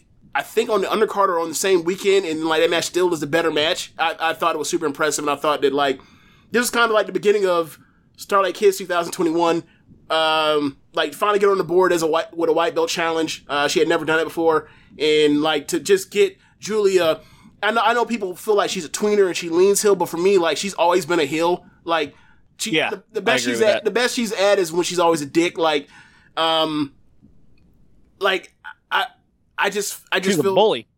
yeah, yeah. Like she just like no, like nobody was rocking with her when it came to the to the uh, Hana thing at the beginning of when she first came over, especially after like the way she left Ice Ribbon, especially for us nerdy dork, dork West Western fans. Like to you know to then get to the uh, you know the Tam thing and people like wanted Tam to win for for years or whatever else, or and then get to. The, the kid thing, where she's bullying a teenager or a 20 year, yeah, she's 20, she actually, she's 20 or 8, 19 at the time. Like bullying a teenager, like trying to rip off, like the only mask in the company. Like she's just a jerk. But the match is awesome. Um, and then, She going full on. She going on full on lucha bully. yeah. And then that gets so kinda- unexpected to see that kind of that kind of heat that she gets. Right. She, I mean, she gets she gets some heat. And Yeah. then, especially with some of the fans. I mean, all she has to do is some wacky shoe pro article, and it just explodes in the Joshi world. Uh, Did you believe acting like she she's the worst person on the planet, and Yeah. she just fully embraces this character where she is the leader of DDM. She's an outsider coming in, invading your territory. It is it is good old school heel aspect about Giulia and her. Once she got past that tour match, she really embraced that side of her. She started to really find out what she could do and who she could be in this promotion. And she was she tur turned out to be the perfect foil for Tam Nakano reaching the top as the uh, as the ultimate babyface overcomes the bully. Yeah, and I and I think that that um that Starlight Kid match kind of like gives you the point where it's like there's no picking, there's not there's no sides to really be picking here. Like she is full on going heel at least for this this next this next big ordeal. She's gonna be calling her shot. She's gonna be bullying people around. She beat the shit out of Unagi. um, to set up the you know the, the trial match series thing. Beats her up, just completely no sells her shit, and like just big leagues her, and basically just like get the fuck out of here, you geek. And then you know sets out the challenge to Tam, um, which is you know her hubris catcher, like. I'm on top of the world. Like I almost took this kid's fucking mask. I just beat your rookie, like or not your rookie, your young girl. Like you can't do nothing to me. Like I'll even give you a title shot, and just because like I'm such an asshole, put your hair on the line. I'll put mine up too because I know I'm going to win. And you end up Dude, getting she yeah she she she was putting on that shirt face heel arrivederci and she was all about it DDM symbol instead of that Transformers one. Love Giulia, she's great. Yeah, she she she she was the heel that got her Cummins to it, and her confidence was her was her da- was her downswing. It was Yeah. it was great to see. yeah. So Then I she mean, started like police. what you say? You start dressed like police? Yeah. Uh, so I mean, I, I mean, at different points we're all going to talk about the match. So uh, the Budokan Hall match, like, is my favorite match of the year. Like, it's one of my favorite matches of all time. Like, I, it just is. Like, y'all already, y'all. I told y'all back. I told y'all this back in March. to Listen to this show. Like, it's gonna be my favorite match of year unless some something crazy happened. Crazy shit happened. I still didn't. It's still didn't top for top anything else for me. Uh, so yeah. Um just awesome match, great combination of multiple years uh, of uh, of storytelling at play to get to this point. Um, and you know, at, at the end, like the this late bloomer, this uh, this late bloomer, this person that like literally was not good a good wrestler into the in late to or early 2018, like all of a sudden is like main eventing. Um, and also with another woman that also people also say isn't good, and like they they go out there and have one of the best matches of the year. Um, in Budokan Hall in the main event, and it's awesome. Uh, and you know, off to the races. Like uh, Giulia is, is then set to go side quest, and she she she regroups quickly. She's immediately like in the uh in the ti- the uh, tag title uh scene with uh Shuri, but on the other end you have like Tam working work. You know, uh, what do you say? Uh, whipping the votes almost. That's not the right phrase, but like she goes right to her Rolodex and starts like hitting up like, all right. I got all this. I got. I've done. Been in. I've been in Stardom for years. I also did Actwres girl'Z. What am I'm going to do for my title run? And like she goes and says, "All right, like me and Natsupoi don't really have like we famously don't have like uh good feelings for each other after I left Actwres girl'Z. She's in Stardom now. We've teased that we don't like each other in matches. Now let's give her a title shot." And we're gonna have this match where we're like disrespecting the shit out of each other and slapping the shit out of each other and uh, pouring water on each on each other's heads, and then like I'm just gonna lift her and drop her on the back of her neck. I, I thought it was a great match. Yeah, the Budokan Hall uh, match with Tam and Giulia. Uh, it, it was a throwback match from the '90s. That's what that's what that was, and it absolutely delivered on all lo- all levels of what it was asked for. Uh, calling back to Manami Toyota, Toshiyo Yamada, calling back Akira Hokuto matches, uh, including that Oh, yeah. table spot right in front In front of of Akira Hokuto as well. Uh, it, it's it's one of my favorite matches of the year, uh, without question. And when you go, when you just go through the list of opponents and the type of feuds that Tam was tasked with uh, for this white belt run, I mean, I give it a lot. I, I give it on that same level of credit as the Utami run uh, for what Stardom was able to bring throughout the year. I know a lot of people are going to focus on the main belt, but this white belt run was right up there right up there with a just a different match structure and much lower opponents. Let's say, no, yeah, it's it's it was, to me it was a much harder task that that Tam was was positioned with, and she had to wait a couple months to get kind of her first defense in coming off that.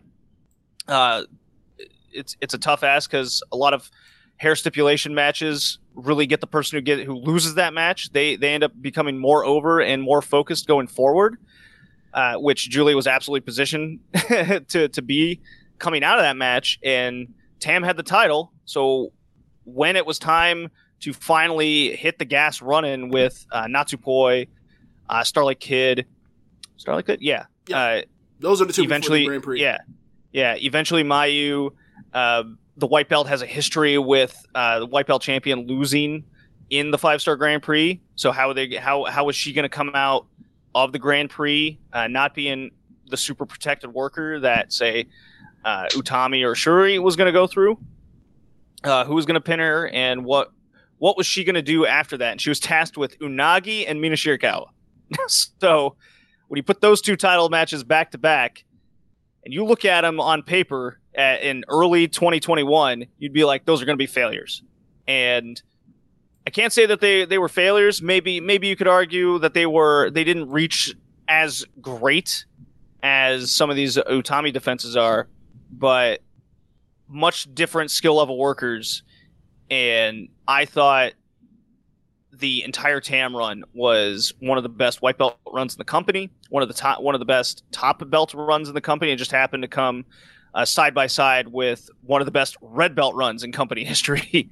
Yeah. Uh, so you put those two together. These two people drew a lot of money for this company this year, Yeah. and drew a lot of star ratings throughout the fandom, and every single match just seemed to hit this differently on a different emotional level. That's tough. That's tough to do. yeah.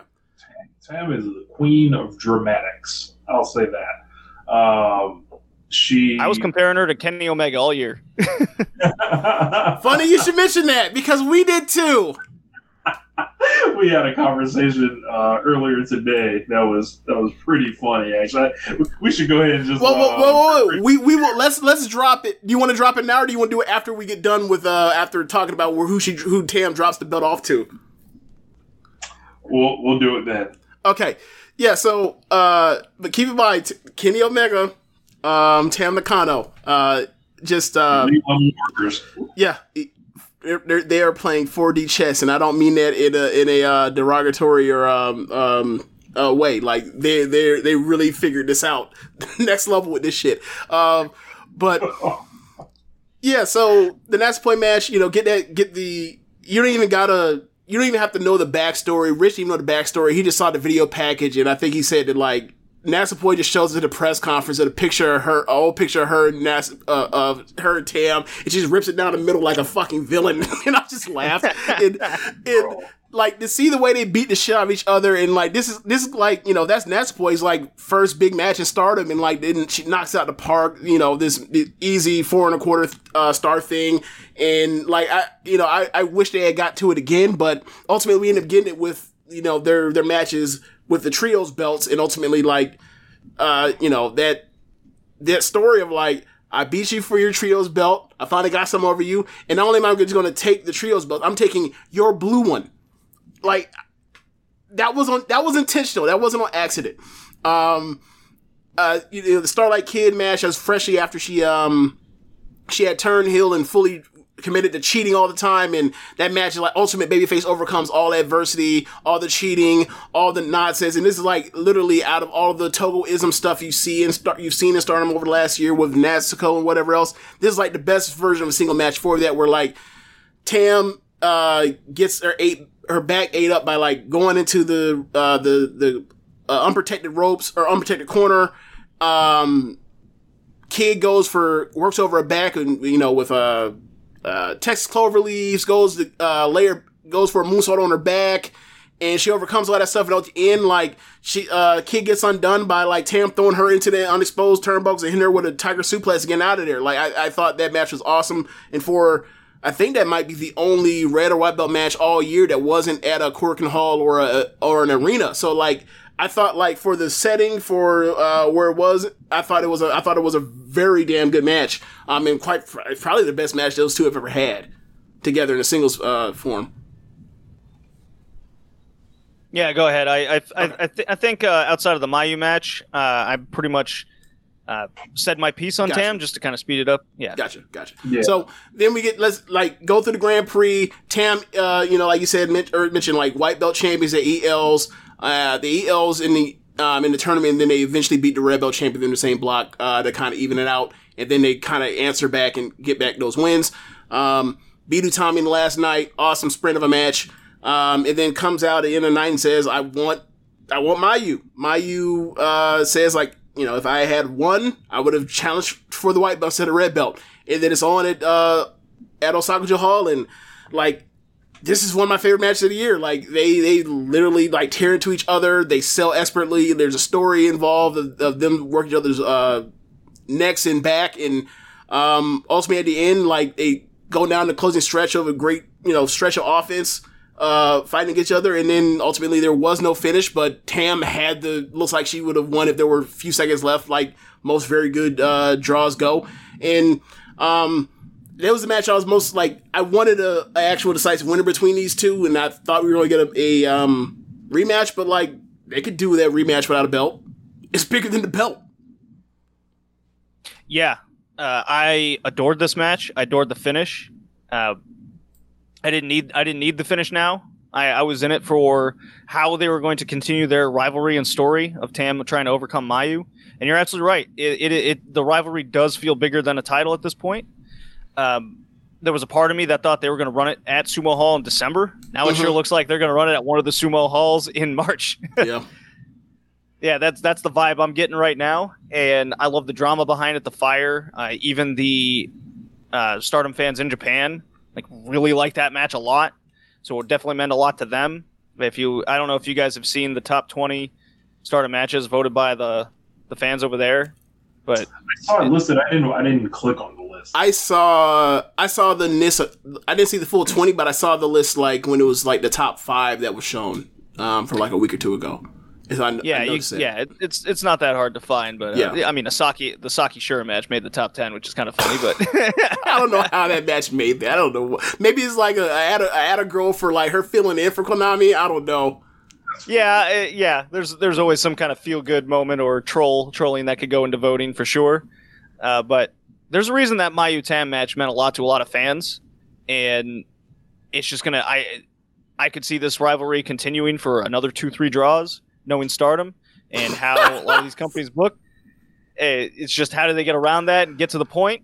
Uh, I'm sure there'll be some tag draws along the way. Yeah. I, I mean, I, I don't know about you guys, but I'm here for the ride. And when we finally do get a finish, because we will, I'm really pulling for Tam to finally be Mayu, and it'll be a very emotional moment.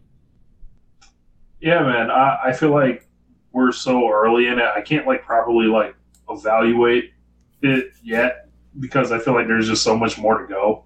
Mhm. So I, I yeah, I, I think I'm just in the in the early stages of it right now. So That's fair. Yeah, I uh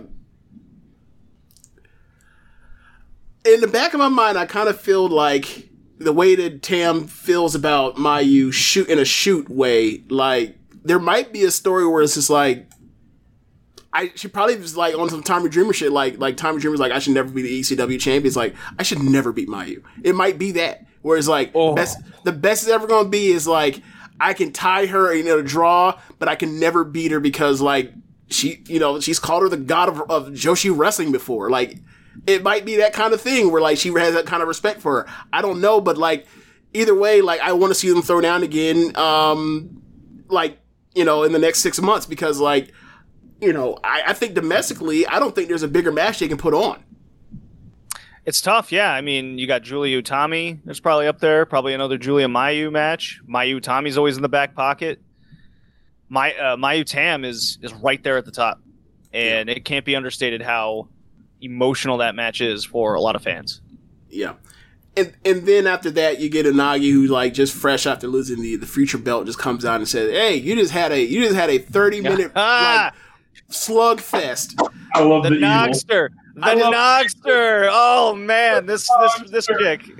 I I okay. I have Lord, grown to like bro. Unagi more and more um, as the year has gone on. Now that she is now like I call her middle child Unagi now. Now that there's Waka and there's um and there's M- Mai there, like instead of her just being the geek of the group, like she is now like with two people that are bigger geeks than she was, and like she's nice to them and like carries them to the back when they get their asses whooped.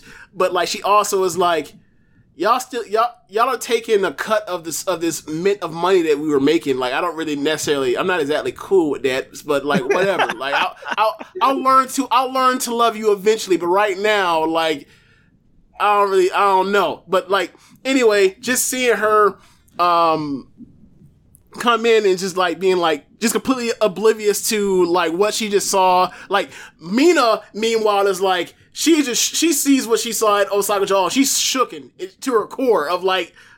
I can't believe Tam has this kind of feeling and emotion that Mayu brings out, but I can't get it out of her. And then Unagi's like, whatever, I want a white belt match. I don't care. Talk about that. Give Yeah. it to the evil.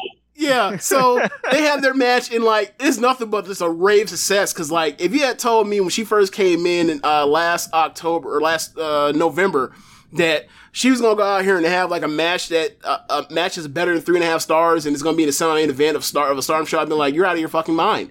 And you know, Story of the promotion. they uh, yeah, like she she showed improved and she took a lot of ass whoopings and she's gotten better consistently. And you know, um, it, it it's really hard to kind of notice. I think it's starting because everyone tries so hard. It's kind of hard to notice the growth that people make individually. Um, because like the top of the card is so high and everybody literally is getting better at every given moment because like the average age and median age of the roster is 25 years old. That is like, it's kind of hard to notice that stuff unless like they're being showcased like a Unagi, I'm sorry, like a, like a Maika and like a Kamitani or a Starlight Kid or a Zumi where it's like you constantly see them just be awesome and you see like it's coming and it's coming eventually as opposed to like someone like, like Mina and Unagi where it's like they're struggling at the bottom of the card and they just like they're just always even if they improve even if they get like within three sets behind they're still three sets behind so you're kind of like all right whatever. And to see them have that match was really satisfying um after like the year that unagi had, had where she's like that seven match trial series. She took a, a hellacious beat down seven straight times out there with seven killers went out there and murdered all three times. She just kept getting up and the matches with and the matches with Shuri, where Shuri just beat her ass throughout the year too. It's like I, it was it was it was nice for her to have a moment after a year where she's like completely got destroyed all year and kept getting better in spite of the fact that she kept getting her ass kicked. Like like let me show you what I've what I've learned over the year or whatever else. And I, I thought it was really nice. I thought it was really nice moment for her in for Tam. Um, Yeah, yeah. The Cosmic Angels in general uh, came in with a lot of flack. they came in with a lot of negativity. Uh, but when I looked, uh, I, I I always like to look at whether you're a rookie of 30, whether you're a rookie of 19. If you got potential, you got potential. Talent is talent, and Unagi showed a lot of talent, even in Tokyo Joshi Pro. And whether she was going to get pushed there, that was a fat zero, and she took a chance on herself. She came into Stardom, took them ass whoopings. she she she played the role player and she moved up to the starting lineup pretty damn quick. And instead of uh, instead of throwing those bricks at the three point line, she she thought she'd throw some free throws, practice a little bit, and when it came to just getting a starting point guard role, if you like these basketball references, I'll keep going. go when it came to yeah, when look, nobody believed in her, nobody, and I Yeah. I'm just taking the biggest victory lap because I was like, you gotta wa- you gotta watch out for Unagi, and her just continues to prove everybody wrong. I'm Very know. happy for her. Eel, Nagi, I love the eel. I love the sword. Breathe with the eel. yeah, because she's out Yeah, here bring with the eel. because she's out here doing Blade Runners and shit now. Uh, so uh, so then after that, you you're getting uh Mina. She challenged for the match. I'm not, look. I hated that. I hated their match. Um, I, I this is what I will. This is what this is what I will give them. Um, I saw a clip of because Stardom is running uh stuff on on domestic TV, and they run like a 24 hour thing. Um, I saw a clip of like the last like five minutes of their match. It's not awful. It's it's actually good, but I hated the whole character presentation of her because it came out of left field. Like I saw her like a week ago, she was normal, and also she's crazy, and her hair's dyed, and like she's in like she's on some Mickie James, Trish Stratus type of thing right now, and it's like that that totally was like unearned um from a story perspective, but whatever. Like I feel like when they have it, when they have their match in the Grand Prix next year, it'll smoke that match. But whatever, like they have Probably. the match. People like it. A, most a lot of people like it a lot more than I do. So like maybe I'm just I'm probably just wrong on it. Whatever. Um. So that that's my piece on that on that uh, particular uh, title run or title. Hey, s- hey, some matches miss. Yep. doesn't mean they're bad or good per se. Sometimes you just kind of cross a line. Uh, where I'm more appreciative of the match is they tried something different. They tried something unique. They knew they they themselves recognized probably a ceiling, and them as wrestlers and performers, they went let's let's let's do something out there, and I think they crossed the line in the match. but that- Codyism. Well, so, hey, Cody misses sometimes. he misses that's- a lot. Well, I think I think he I think he hits a little bit uh, a little bit sometimes. Uh, you know, does- he's he got to put himself. Yeah. You know, he yeah he, I mean he's got to put himself on fire apparently. Yeah. or or his brother has Thank something God, thank out. God, Mina's not coming out here with, with some fire retardant oil, but Oh god. she's like, I'll dye, I'll dye my hair. How about that? okay, you do you. That's cool. That's cool. I, to me, what would have been worse is if they go out there and they had like a two and a half star match. They were never going to do that though. Like Mina's too good. Mina, I, Mina is better than Unagi, bell to bell, in my opinion. So it's like, I felt like, I, I don't know what. See, I were- think they're kind of about the same, and I think Unagi's ceiling on a match is a little bit higher personally. Okay. Me, Mina, uh, Unagi, I think is a little bit more athletic. She's willing to try more things in the ring as opposed to uh, Mina. Mina, where what she has a lot more charisma to her, she does. and she tried to use that uh, to her advantage and to get something more out of the match. And Tam, hey, she's she's willing to do a lot of things in that ring she doesn't to her own she fault and doesn't care about detriment her head or anything. sometimes. so, yeah, hey, not everything hits. I think it was far from a miss, but as far as doing something new, I, I'm I'm very much appreciative of that, especially in terms of wrestling. There's too much we get playing the safe card. Fair enough. Rich, what, what were your thoughts on on the Mina um uh doing doing whatever that was that night? The video package alone was like I knew something was up. It was just like, like and it's not in English, anything. I'm just It was like, expensive. It was expensive and well produced, but then it's like, yeah, I was like, something's happening. And then when Mina came out, I was like, wow. Like, and it, it was your attention, different. that's for sure. yeah, it was attention grabbing and it was different. Uh, I'll leave it at that. Yeah, fair enough. Um, and then we end up getting uh the closing stretch into uh the Grand Prix, I'm like Grand Prix, um, into um Sumo Queendom. Hall. Sorry. Queendom, Dream. Yeah, Queendom. yeah, yeah. Sumo Hall uh, from a few days ago. Uh, Tam versus uh, Saya Kamitani. More or less set off by the fact that early in the in the Grand Prix, um, Kamitani got the win over uh, Tam. Also, she won that three way tournament. Um, at the time, at the time, her they weren't presenting her the way they had presented uh, previous um, white belt champions uh, as on the precipice of winning. Um, you look back to um, you look back to I had a theory behind that. Is it basically like the G one for her or like her Grand Prix where it's like she's eating she's going to get all those wins back? Uh, yeah, I think I think that's an easy path to go. But uh, even even just coming out of the the five star and she was the the way I was kind of gauging it, uh, feeling wise, was she felt weirdly hot and going to be champion, and she didn't need to be protected as as per stars in the past really did, and maybe you guys got that same feeling with her, like it was her time to win.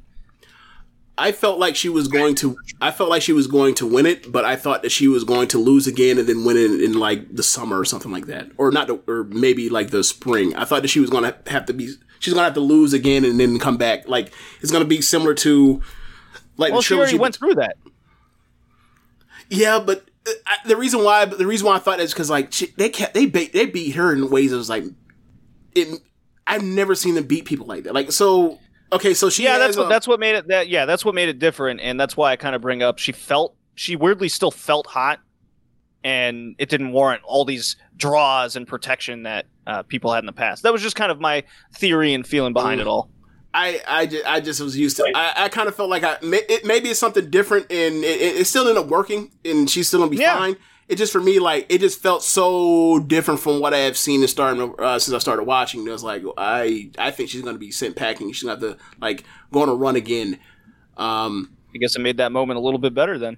yeah, Um, Weirdly uh, enough, like one- like once Tam like won um, that match against Nagi or excuse me uh, Utami, it was like she can lose the white belt at any time for now, and I figured like they were setting up all Saya's next def- defenses with this rash of losses that, that were coming. So I, I, I thought the title change was coming.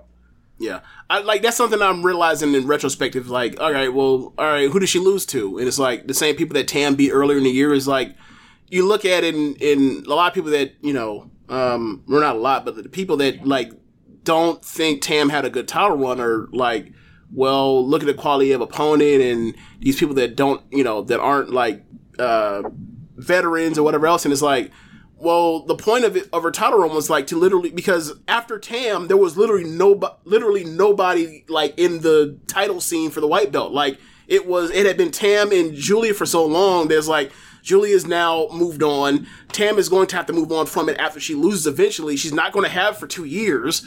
Uh, so you have to start building people. So it's like, all right, so what's the, what's the next like slate of white belt, you know, contenders? Natsupoi, Kid, obviously, Kamitani, obviously, um, Mina and Unagi, obviously. So, you know, they threw the they threw the Mayu thing to draw, obviously. So, um, so like, once you do that, it's like, all right. So then you look at who um who who Kamitani lost to after. And it's like, all right, so she had the point lead in the block for the blue block and then basically blew it against Unagi. Unagi's her first challenger for the white belt. Um, yep, there you go. Uh, she, she, you know, the next Nagi pay-per-view- got that big brain going on. She just had got all you got to do is ask. That's it. Just go to the ring. Yeah. Okay. Yeah. Uh, so uh, then you also throw out like the next pay per view in that three way match for the uh, trios titles, like Hamaika Pinzer. So like you know, and you know you're going to get a Hamaika um, Kamitani match at some point for the white belt. Um, that seems like it's destined to happen because they're they're Sure. rivals. Um, I- I don't know why Maika hates uh, QQ so much, but that's she just beats with them too. That's that's how it gets. That, How it goes. Uh, I bet you QQ can't hang with the drinks. probably not. Probably drinks them under the table, and she's very disappointed in them. You see those all those DDM ones? She's drinking everyone under the table. Well, I mean, you know, Tommy did mention that she, you know, she she been drink she was drinking a lot earlier in the year when she didn't make uh, Budokan Hall. So maybe, may I don't know. We'll see. That the Haas division drinkers, of course. Uh, so let's see. Uh, who else did she lose to? I mean, she lost to Shir- or she lost to Tommy, but like that was just because like they they felt like beating someone. I thought that that prelude match was going to go to a draw. Um, the Saki the Saki loss in the uh in the match between in the captain's match, I thought that was weird. Like they should just threw over the top the same way they threw over Utami, but like I don't know, maybe Saki gets a white belt match. I'm joking, that's never going to happen. But like I- just thought that Yeah, you uh, never know. is they, Sa- Sa- Saki's booking is is weird. it's weird. It's yeah, it's it's weird, but it makes sense. Where she's got it's it's like Genki Horiguchi in, in Dragon Gate. Yeah, they explained. explain. Never gonna. All right, so Genki Horiguchi has what's called the backslide from heaven. It was established as a could beat anyone at any time type of move, That's but he's not going to be and that's Saki's crucifix pin. right, and she's not going. to She and him are not going to be the main event. It's just, just not going to happen. Gotcha. But can they pin anybody with this one move? No problem. It's established. It's canon in the promotion. It's Yeah. canon with that wrestler. So you always buy it, but you never buy that it's going to be like this big upward momentum for the person. Gotcha. Okay, because like she be putting Mayu away with that fucking thing. Oh, she has it in the entire career. yeah, what, I think it's what three. La- I think the last three times they've all eh, 2018 Grand Prix, 2019 Grand Prix, this year's Grand Prix, right?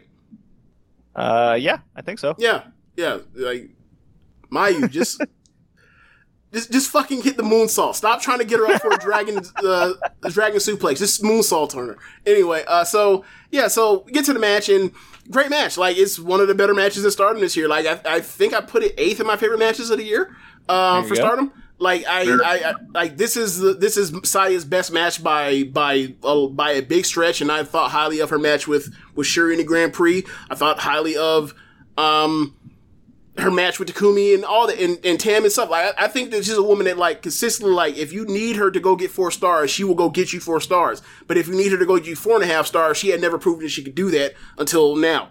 Um, so like you know, 25 years old, only been wrestling since the summer of 2019. Like I feel like you know, um, depending on her on her opponents or challengers, like if she gets a Natsupoi, if she gets Starlight Kid, if she gets a Maika, like she can go off and have a nice little, uh, have a nice run for herself. Um, the Unagi thing, I think that I think that is, I think, I feel like I don't, I feel like that's more future uh, seed dropping for Unagi in the future. Um, Sure. and I'm not like I'm not going to like hold it up to like she needs to go out there and have a four and a quarter star match with Unagi. That's not realistic. But um, I think that I think that you know if they have a good match, that's a, that's a feather in both of their caps, and we'll see what happens with Unagi a year from now. I feel Yeah, like I agree. for me, I was a big fan of Arisa Hoshiki, and um, Saya is almost the second coming of her in a way. me. They wrestle nothing Uh, alike though.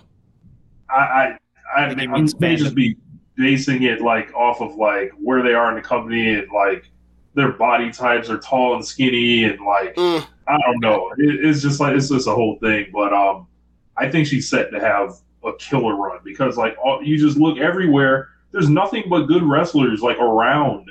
Um, even if you remove like your like say uh, Tam and Julie are gonna be tied up with whatever they got going on. Like there's just you can pull out Natsupoi for her. You can pull out whoever like Kid, Azumi. Yeah, Maika, yeah. You might She will figure out. you might even get a situation where like they might do an Utami Saya match where like Saya beats her for once. Maybe. Probably be on a Flash or Karana where she beats her, but still beat her. something like that. And maybe she gets an import too. Um, but uh, yeah, like I, I think she's she's made tremendous strides, and it, it paid off like in a title win uh, at the end of the year. Yeah.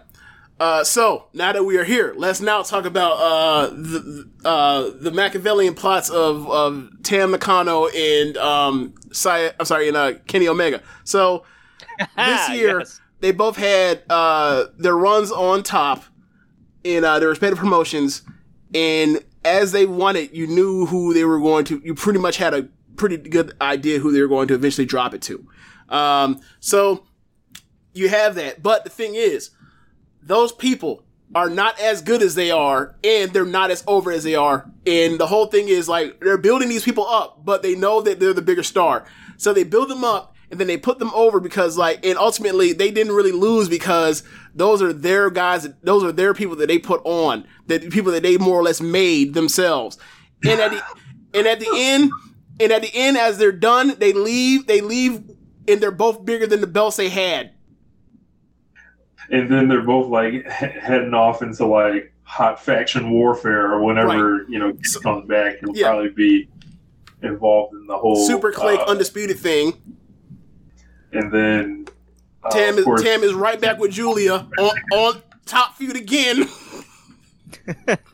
So, schemers, uh, ultimate workers, you know, Yes. the one wing cosmic angels, as, as people in, in certain Twitter circles call them. yes. Uh, yeah, always working, always ahead, always on top. So at this at this point, from the Stardom side, because you know we normally put people in for uh for you know for Finesse of the Year for our uh, One Nation Radio Awards. Like I would like to propose to you, Rich. Tam Nakano wrestles all her friends in her white belt title uh, matches as her being Finesse of the Year for 2021, a candidate anyway, at the least.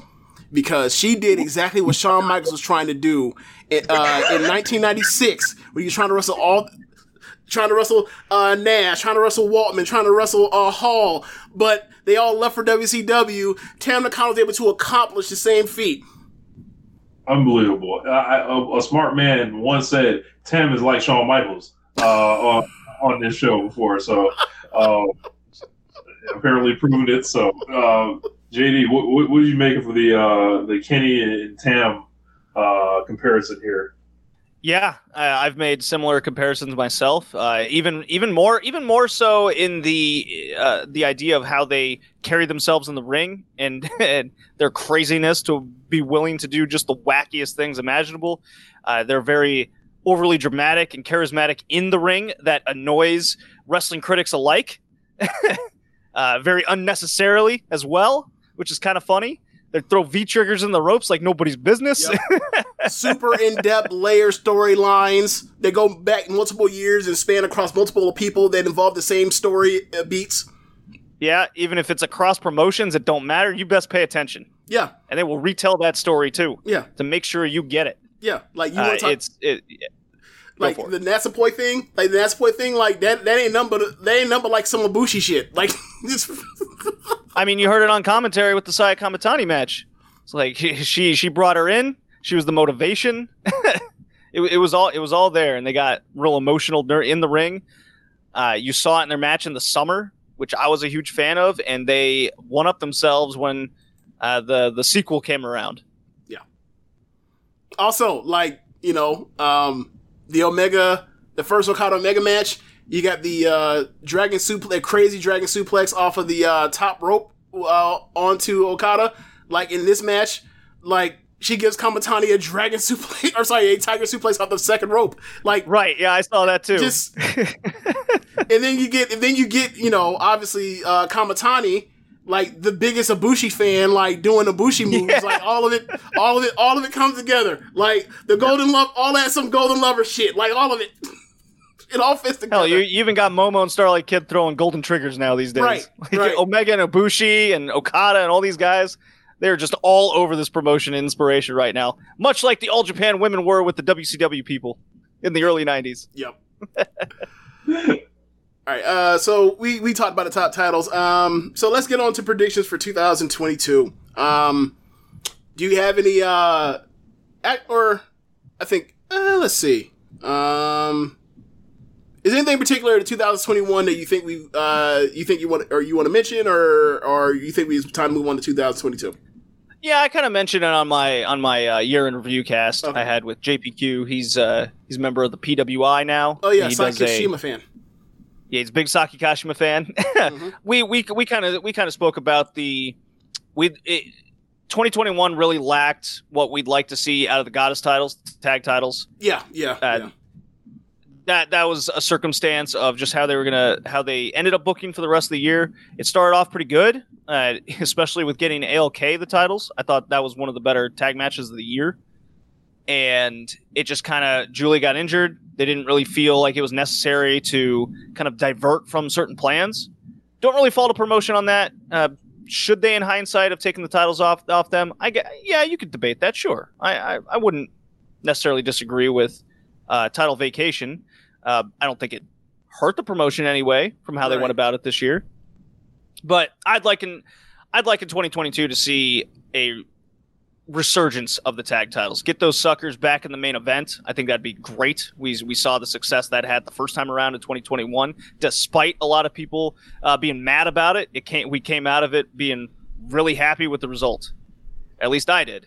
And for I guess I mean it's it- it's too easy to predict Giulia being uh, on top for 2022.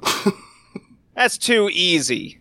Let's go. Let's go with let's go with uh, Maika is going to be white belt champion by the end of 2022. That's more fun.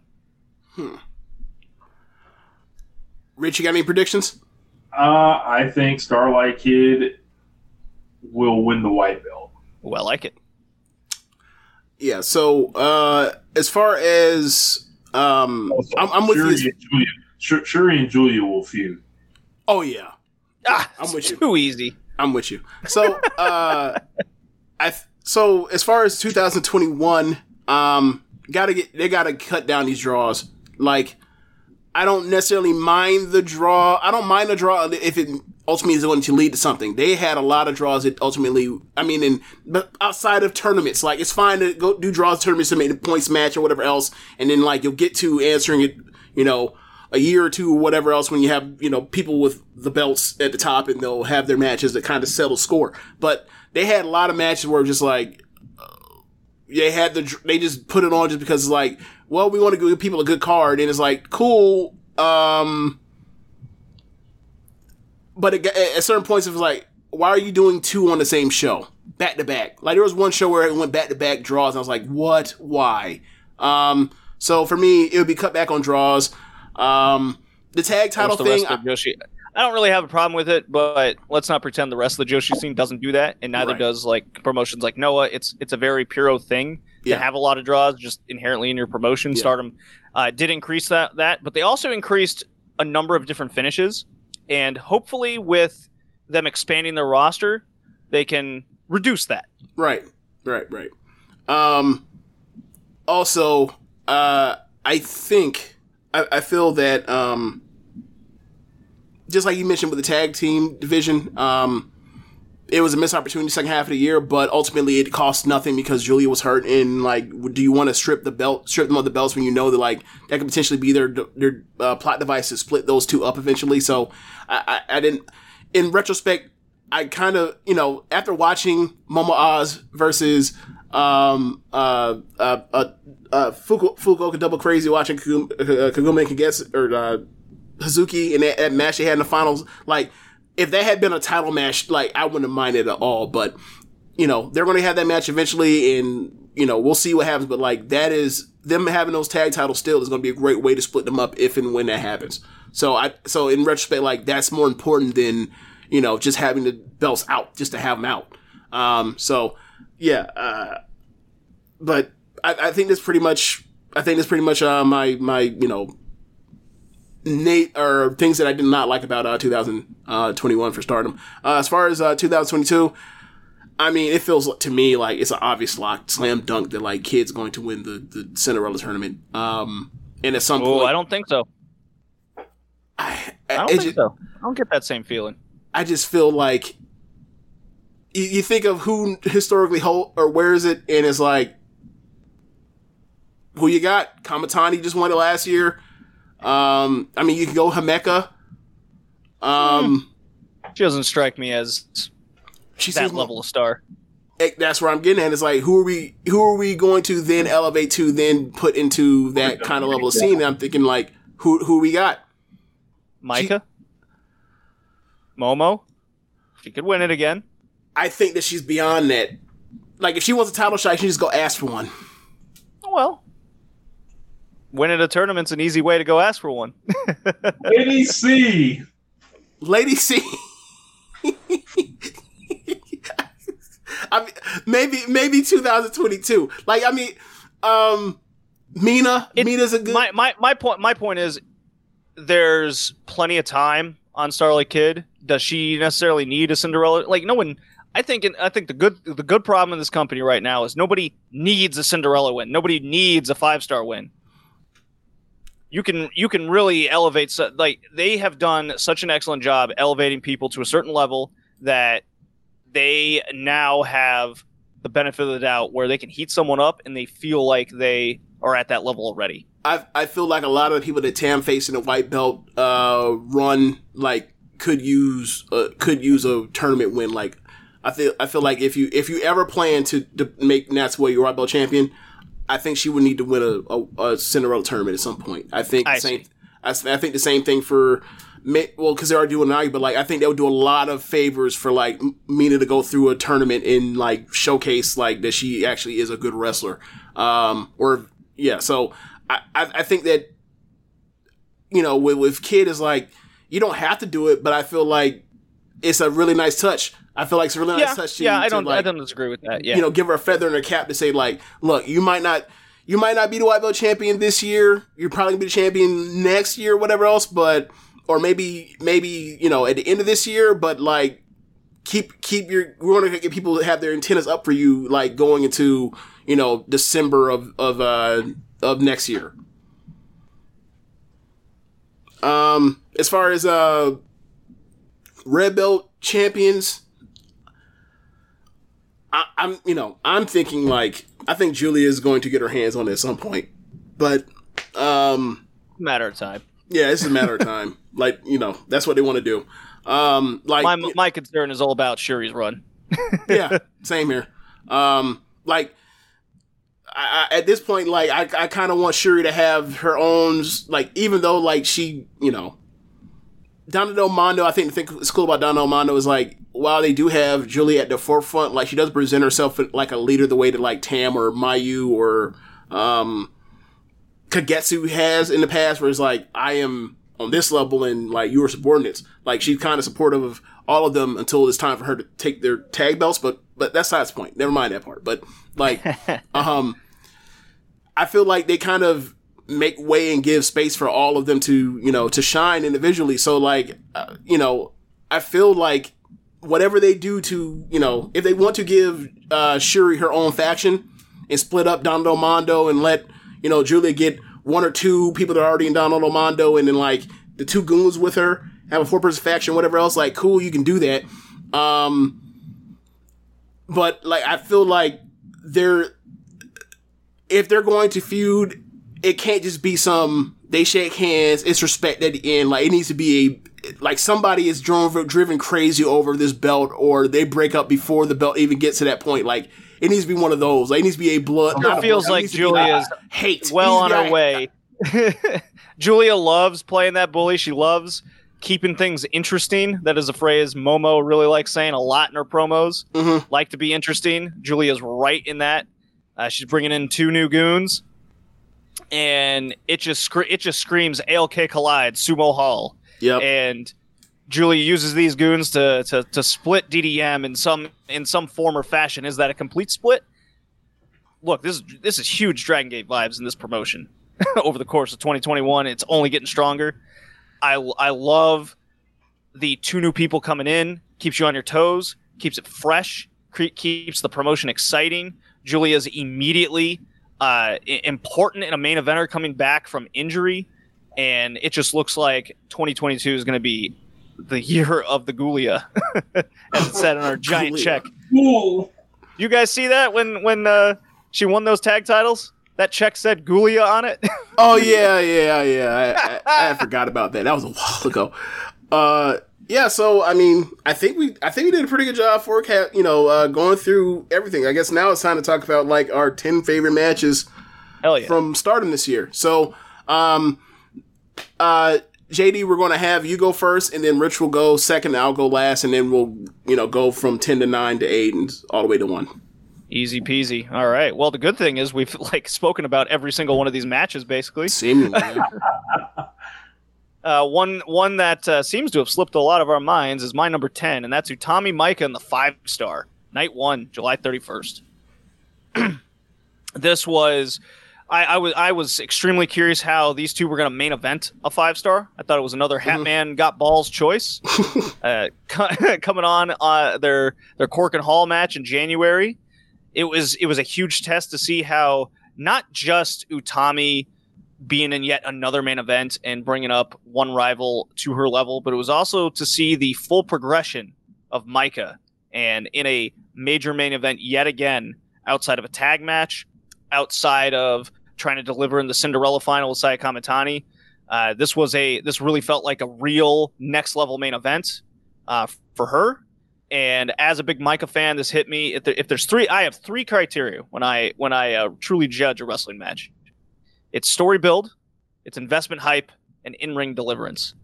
And when you get all three, that's uh, that's a match of the year. That's one of my favorite matches of the year, right there. Awesome, man. Um, my number 10 match, uh, I'm to go to the uh, Grand Prix, the Azumi versus Shuri. Um, this was a joy to watch. I remember watching this on my couch on my phone and being absolutely shocked. Uh, Azumi pulled the upset win, and then seeing how well Shuri worked with, for lack of a better word, like this junior heavyweight. Like it was like a. it, was, it was it was good to see their blending of styles, and uh, I look forward to like anytime like a Shuri and Azumi match. I'm, I'm in from this point on. Number 10 for me, uh, Red Belt match. Utami versus Takumi from Osaka Hall on October 9th. Um, just, we mentioned it before, like, these two, as far as their body type, they pair well together where they're just like, for their particular genre of pro wrestling, like, they are the hosses, and one has kicks and does, does some flying, a little bit of flying, but like, it's more or less like when those two get together, it's going to be this, and they already had displayed it from their Grand Prix uh, draw, and it was just bombs being thrown, and it didn't matter that Takumi is, you know, used to Stardom, in Marvelous, not um not as known of a commodity as the stars that are uh every single day in Stardom, but like they brought they came together and they decided like let's just beat let's just let's just let's just fucking do it, and it was fun. It was fun and um like it was it was showing some heel tendencies from Utami to like kind of be like, hey, she's kind of kicking my ass. Let me like work over her leg a little bit. Uh, so I, I really enjoyed this match. At the end, Utami ends up uh, getting up to Kumi and and um and handling her in much way that like Mayu could never, Mayu could never deal with that deal with her that way. So that was fun. All right, moving on to nine, I guess for me. Uh, I swear, not all these matches have Mike in them, but it's uh, it's Shuri versus Maika, five star, night two. So Mm. the Look. headbutt spot is awesome. It really was.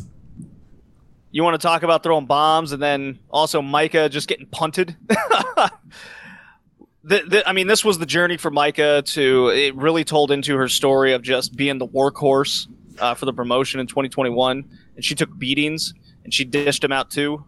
And this to me was the big start for Shuri, uh, Shuri's run in the five star as well. Maika was tasked back to back nights with these uh, big main events, basically, and she delivered. And who doesn't like a Shuri punt? Let's be honest. like the emerald flo- that emerald flosion that she gave her dropped a run. Oh. Jesus Christ! Like, look, I love you. I'll kill you to get this red belt. I don't give a fuck. Like, just, just, just awesome. Shuri's awesome. Mike is awesome too. Uh, my number nine, Takumi Iroha versus Utami. Uh, as James was saying, and I said earlier, uh, meeting uh, of the of the heavyweights. Um, Takumi being in a red belt match is always very appealing for me, uh, whether she'll be able to win or not. Um, uh, another great reign or match in the reign of Tommy, and I'd love to see them run it again. Hope they do. Number nine for me, um, Budokan Hall three three, March third. Uh, Mayu Iwatani versus Yoshiko. Um, this is a match that like I thought was never possible a, year or two years ago. Like le- learning about the promotion, learning about wh- what how Yoshiko ended up out of the promotion and in SEAdLINNNG and the Nye and the bad blood between um, um, everybody involved and and like what she did to act like I thought this was never going to happen, and then she shows up at the year end climax uh, last year, or sorry, 2020, and like we're they're having a ma- they're having a match in like you know because of the pandemic in a weird way. Like Yoshiko has gotten herself over on TikTok as like. as this like this this this baker of goods and then with the frown of, of a murderer and then like you know she's a champion of SEAdLINNNG and everything and uh this match comes fruition and it's like i never would have thought this would happen but like i start watch i started watching SEAdLINNNG i i love Nanae and, and yoshiko and, and arisa nakajima so it was like to see that match happen in a way i never thought was gonna happen and they have their match and it was like even though Yoshiko like has lost something of her aura because she's not like as big, she's lost a lot of weight. Like she still gives such a vibe of like this is a killer. And Mayu is the best bumper cell in the world, and like they just work together, and obviously like they have you know all that history together um, as friends, and like it was just it for me like it was one of the happier moments of watching Stardom. Like of like I'm glad that I started watching promotion that I know this history and like and they're going out there and doing it. And like this is something that like if this is in America in a major American professional wrestling, like this kind of like when you know they go to Arthur Ashe and they bring out Homicide or some shit like that. Like it was awesome. All right. Uh, number eight for me was God. I feel like I'm recounting the G1 and best New Japan matches, but I'm sticking. I'm sticking with the five star. Uh, July 31st again. It's Momo versus Mayu. Now we we've seen these two go at it numerous times. It, it's almost like they're incapable of having a bad match together, and it seems like they just get better every time with each other and trying new things, new moves. Uh, this was the moment that kind of Momo Watanabe really made her five star run and putting together good matches upon good matches. And it kind of it kind of gave you the feeling that Mayu wasn't really uh, going to win the final, but at least be in the mix. And uh, I think we all like uh, the way Momo throws kicks, and Mayu goes goes at it, and they did crazy things because they are crazy. Mayu bump and kill herself for whatever reason. It's Thursday. like, here we go. you know, when you're the greatest Watanabe in the business, you know, you gotta, you know, you gotta, gotta act accordingly. um, so uh, my number eight will be uh, three three. Uh, Saya Kamitani versus Utami uh, Hayashishita. Uh, the the rise of Saya Kamitani begins here. Uh, steps up to Tommy's level, has a great match, and Tommy uh, is tasked with this this youth essentially that's that's senior actually in age. Um, and uh, you know they, they had a, a, really noteworthy match that i really enjoyed.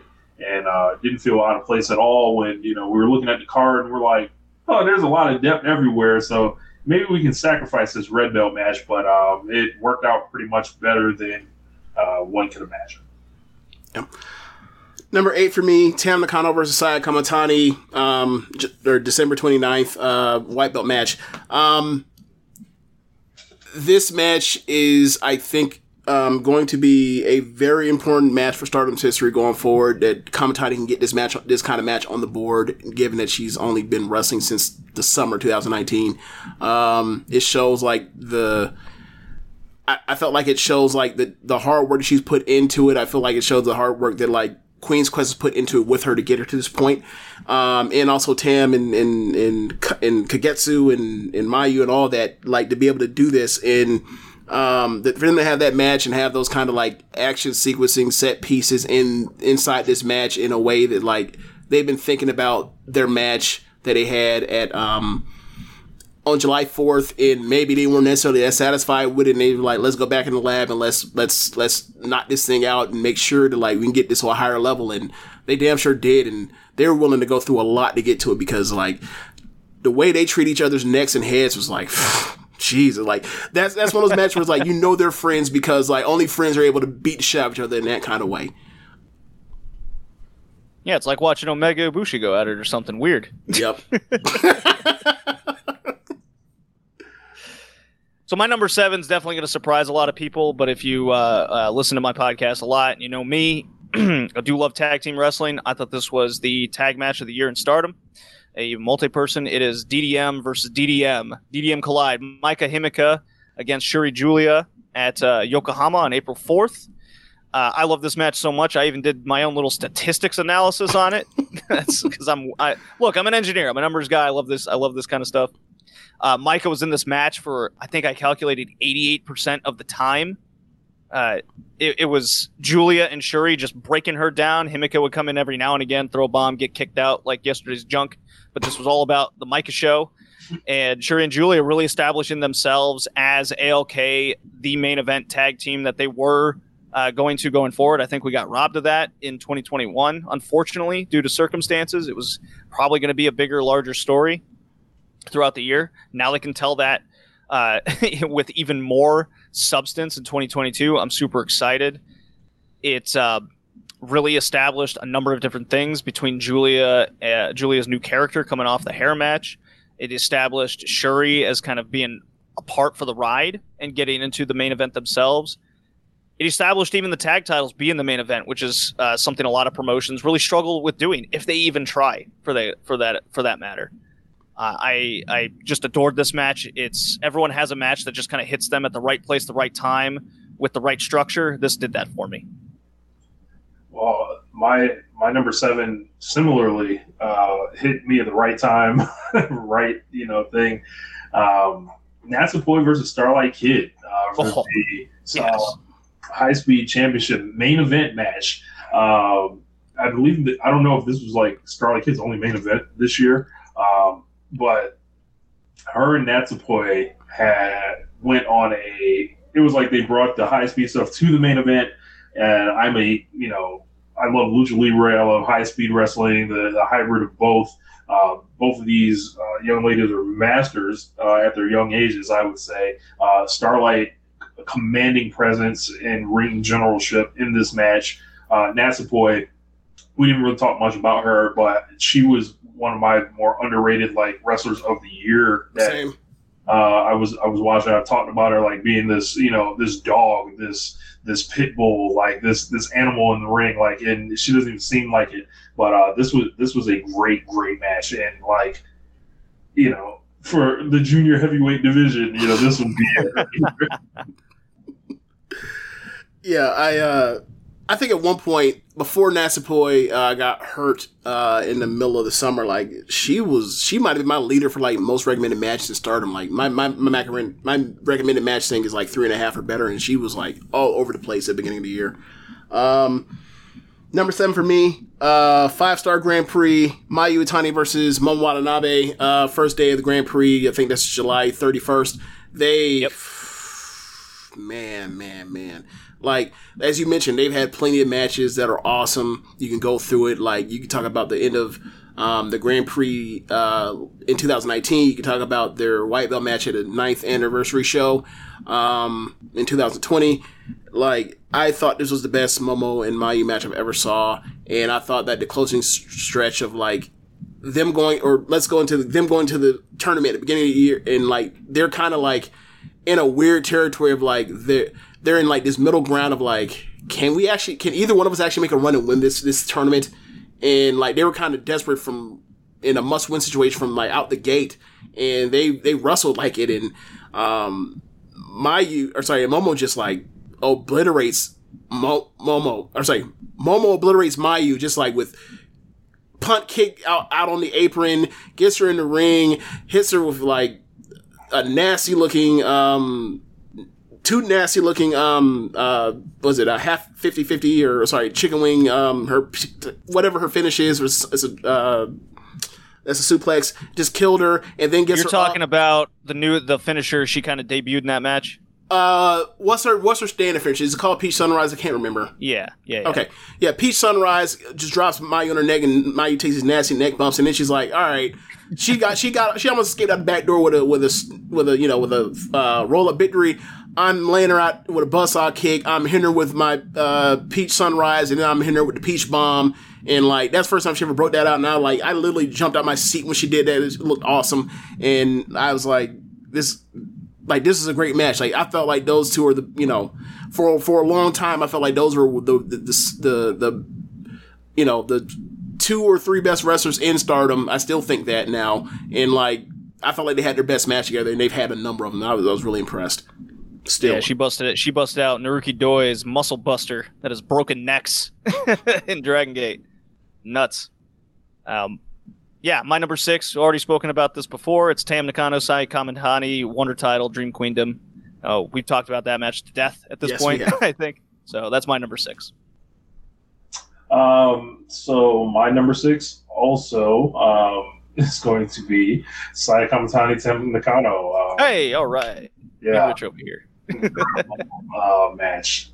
The graduation Saya to another level. Tam drops off belt style, um, and it was just it was just a brilliant, uh, violent match. Uh, a lot of like um, poison runners that just looked brutal uh, from no matter where they came from, whether they were outside the ring or you know them doing bumps on the apron and stuff like that. It was it was, it was all like really physical, and then Saya capped it off with the beautiful Phoenix Splash. Love it, and uh, pops a white belt around uh, her waist. no, no, no. Tam did that because I made you. Don't forget who made you. Hogan is, you know, yes. yeah, I handed her the belt afterward, you know.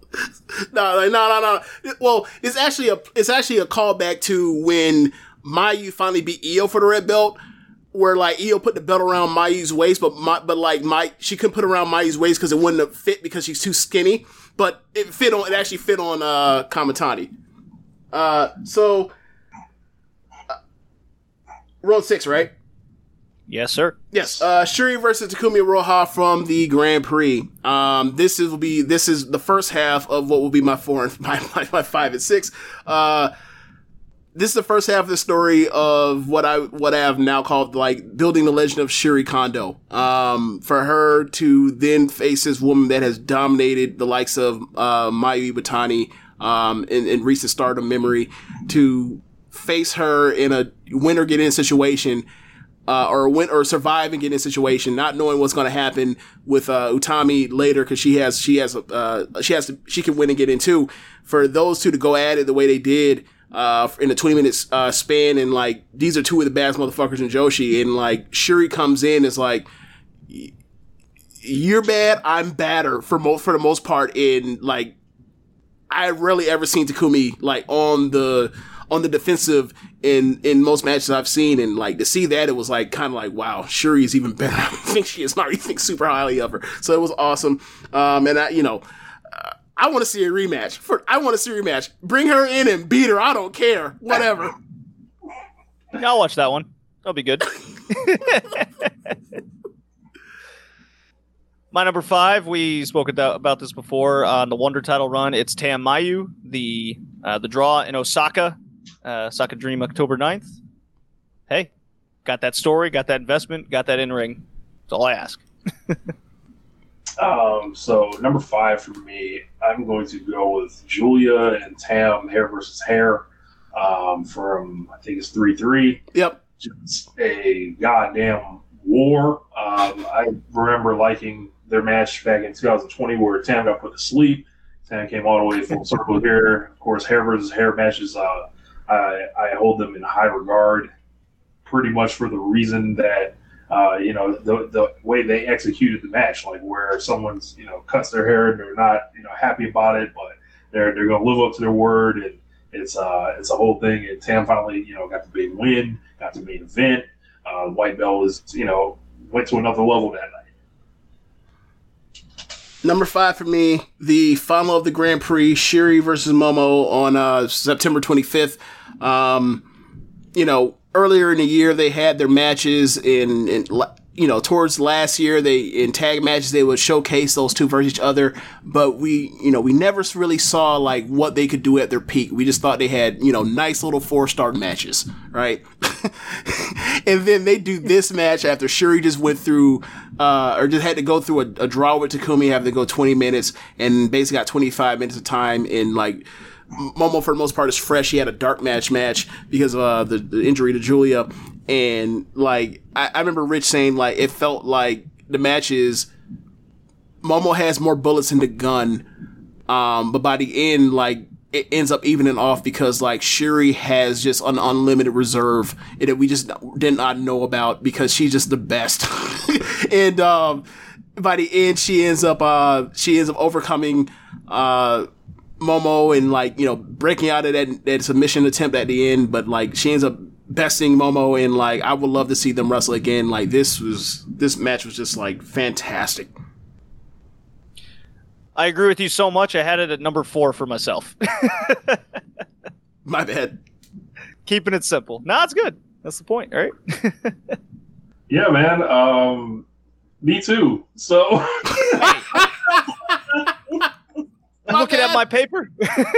My bad. what a, what a coincidence. So uh, Mo Watanabe. Copy of my homework over here. yeah, uh, I wanted that match for a very long time. Uh, by the time it was happening in the ring when I was watching it, I didn't even realize it. It was like, oh my god, this is the Shuri and Momo match that I always wanted. and then I, I, I didn't put two and two together that they would be meeting. Mhm. Uh, and this was just, you know, a lot of toughness, a lot of heart, and a lot of just like, you know, somebody empties their gun and then hold on, I have I have more bullets. I have this other gun behind my back. Did you know about this? You didn't? Okay, you're dead. Man, you know what that match had? It had the backstage interview Yes. for both of them beforehand. Oh my Ah. god. You know what? If there was one thing I would have changed throughout the year, I would have done all their pay per view main events kind of in that style. Just a short little interview before the match, backstage. They're getting ready. Maybe just a camera on them before Yeah. they come out for their entrance. Something, something like. I think that that was such a good presentation for the five star final. Yeah. Uh, that really s- set the stage for what that match was going to be and how it delivered. Yeah, I remember when it would when they before we went to the live pay per views or whatever else, they would have like you know stuff like that. You know, like you obviously have the backstage promos, but like they would also show people like behind the curtain before they walk down. Right. You kind of see like their see that, but to see you know uh Yuzupon interviewing Momo and then like going to Shuri and like Shuri's like literally in a corner with Giulia like trying to like help her soothe herself before she goes out to war again. It was Right. awesome. And then like the reason why I paired these matches, my six and my five together the way I did was because like it, it told us that told the entire story together. Like they're kind of I didn't want to do a cop out and make them one match, so I just decided to like, you know, put them right next to each other. And like when she walks out for the Takumi match, she looks like I'll beat it, I'll kill anybody to get to this to to this trophy. And then by the end, when she comes out from Momo, she's like has all this doubt and concern, like I don't know, but I'm gonna go out there and I'm gonna see. And she saw and conquered. It, was awesome. Uh, so my four, um, Tam Nakano versus Mayu, the white belt match in Osaka-jo Hall, uh, October 9th. Um, a lot of like this is the only match I've ever watched where uh because of my love for both wrestlers, like right now they're currently my two favorite wrestlers in the world. Um I felt compelled to write something. I was sleep deprived for days trying to trying to make trying to make 600 1600 words fit together, but I made it work. Um and I was really proud of it uh because like I I, w- I got into stardom because of freedom and Mayu be still being around, and then I heard about Momo and liked her, and then the anniversary shows first like Korakuen Hall main event that I ever saw of Stardom, and I saw that Tam match. I was like, this Tam girl's pretty damn good. And then to see her reach all the way to this, and then like leave the nest from Mayu to reach this peak, to like say like you can't be a star, you can't be number one while riding shotgun as someone's number two, and then like to get to this point where it's like now they're equals, like and all this stuff has happened where they left each other in Osaka-jo Hall to get back to Osaka, or not Osaka-jo Hall, but Osaka. Now they're back in Osaka and they're fighting, they're thumping, and they're really equals now. Like, I mean, the fact they went to a draw kind of makes kind of makes what I wrote feel like even more, you know, like I was like I knew what I was what I was talking about that they went to a draw. They're actually equals. They're really live equals. They went to a draw. So I loved it. Um, it's it's. I just want to see them wrestle again. I just do. I just do. It's awesome.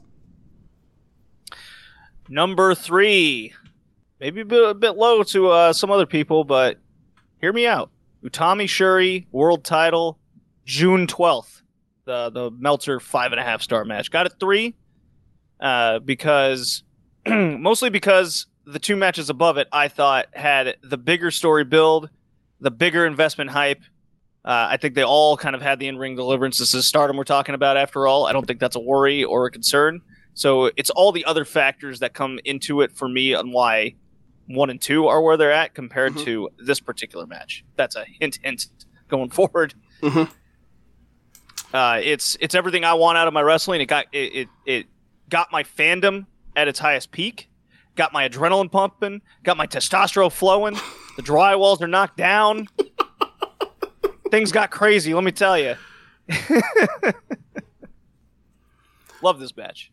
JD, I'm right there with you. Um, Stop copying my homework, Rich. You're killing me. This is this is this is At least very, make it look a little different. number. I, I'm sure my number two is gonna be different um, than, than everyone's. so. yeah, it's that. Yes, that is guaranteed. Um, but yeah, uh, same thing. I, I was actually able to watch this match unspoiled. I didn't know the finish, uh, I believe, and it was um, it was deflating, uh, to say the least. Like I. I, I refuse to give it five stars. I was like, no, I'm, I'm Protest vote. Same here. I was like, no, I'm not doing it. But um, yeah, it was really great. Um, it, it, this match had kicked open a lot of people's interest. in Stardom. Uh, I loved it. I I was ready, you know, for Shuri to, to win, but it wasn't a it wasn't a deal breaker like fuck this shit or anything like that. It was just like, but um, yeah, that that was part one to you know another match that'll be on my list later. Yeah. Um, number three for me, Saki Kashima. Oh, I'm joking. Um, Utami versus Shuri. um, in June. Same things you guys have said, as well as your num- as being your number three. Just um, I watched that match and I went into it thinking like I don't like I can't wait for this match. I've been waiting for this since the Grand Prix last year, and their tag matches have been awesome. Their chemistry is awesome. Um, they're gonna they're gonna rip it up, and I was like, you can go ahead and put the four and a half, you know, put that in pencil, and if you need to adjust something, you put it, you can get your eraser or whatever else. But the four and a half is like the floor, and then they went out there and they they had they had a match of the year contender, a legit match of the year contender, not one of those ones where it's like, oh, this match of year contender, where you got to rank. Oh, it's like the twenty fifth one on my list. No, like we're talking about one of the five or so best matches in the world for people that watch wrestling all around the world. Like for a lot of people, I, I love this match uh, with all my heart. Like and this, and I was absolutely like like the finish was just was gunning for me and like that but that 13 minute stretch after that double uh after the draw to get to the double knockout was like that was that outside of maybe Walter and Dragunov I thought that was the best wrestling I saw um at 80 point this year um you know I didn't watch much New Japan this year but like I, I thought that it was just off the charts Number two, Giulia Tam, Wonder title, hair versus hair, main event of Budokan Hall. I could go through the whole history of why this match is so important. We've talked about a lot of these uh, uh, so much at this point. Yep. Look, it hit it hit emotional peaks that rarely gets in this industry. It hit, it had uh, story in ring story, uh, historical significance uh, that will be very much looked at going forward. Number two. There you go. Awesome, man. Um, so we're, I'm going to deviate. Um, obviously, I used that one earlier. So About time, Rich. uh, I'm going to go Shuri versus Takumi Iroha uh, from the um, the dang the B the B block or the blue uh, block.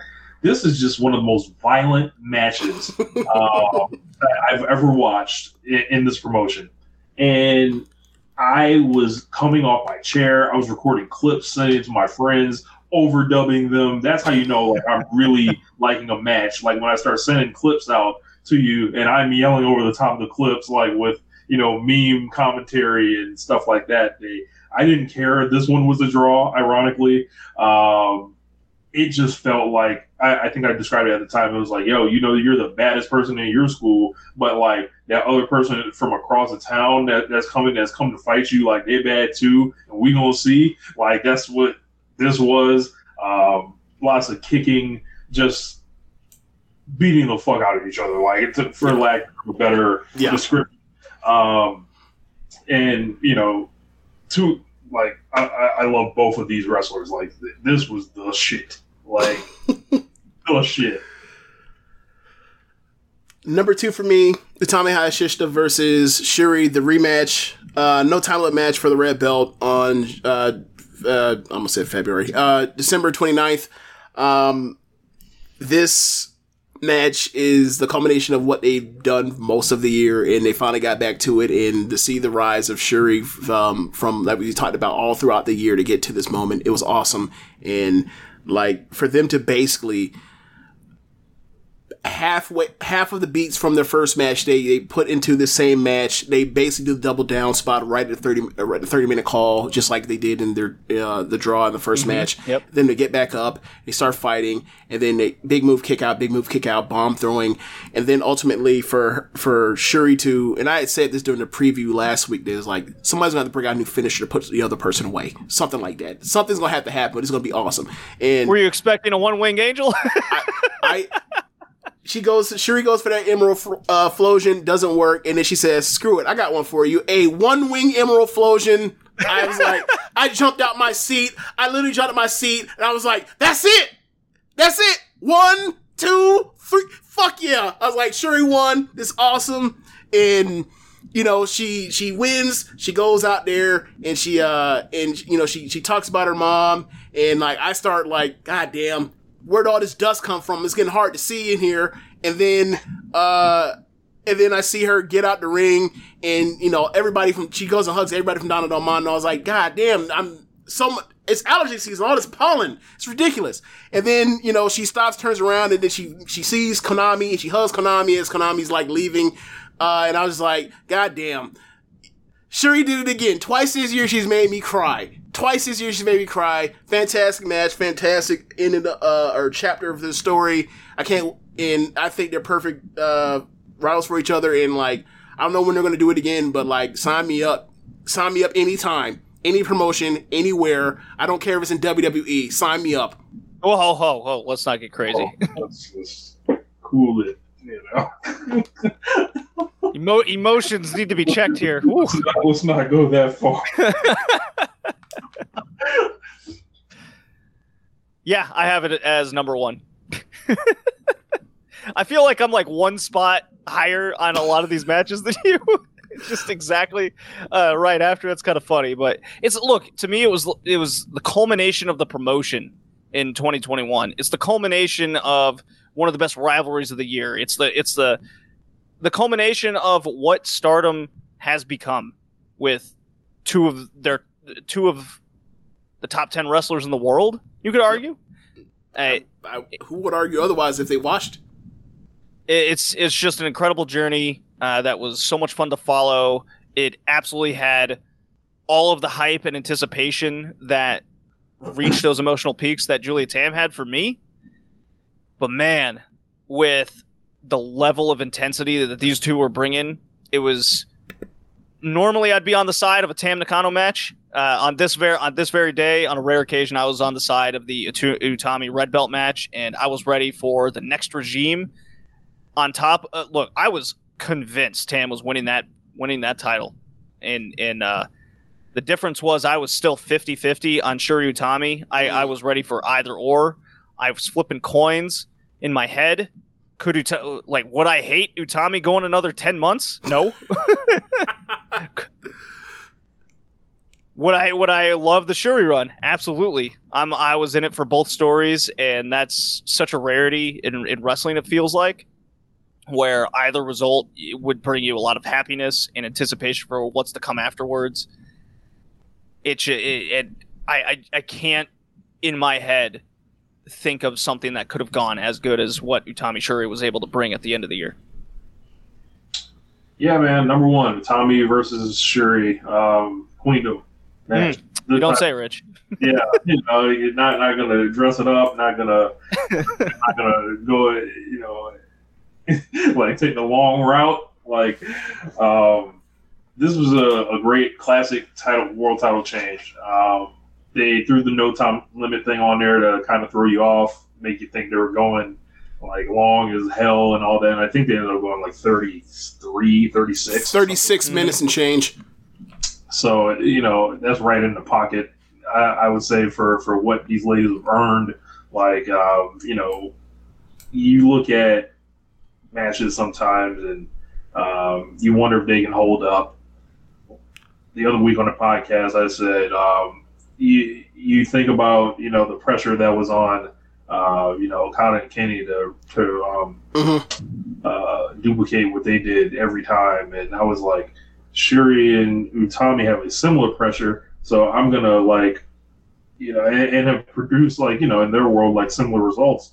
Uh, I'm gonna go ahead and extend them that grace, and and you know, and, and let them you know tell us a story, and and I knew that they would top it, and for me this was a better match, and this was this was crazy, like just so many big kickouts, so many just didn't know where the finish was gonna come from. Uh, a battle of equals until like uh, you know, Shuri just went one a little bit deeper and finally got over the top, and she's the best. Well said. Number one for me, Giulia versus Tam Nakano, hair versus hair white belt match. Um, Budokan Hall, 3 3. Man.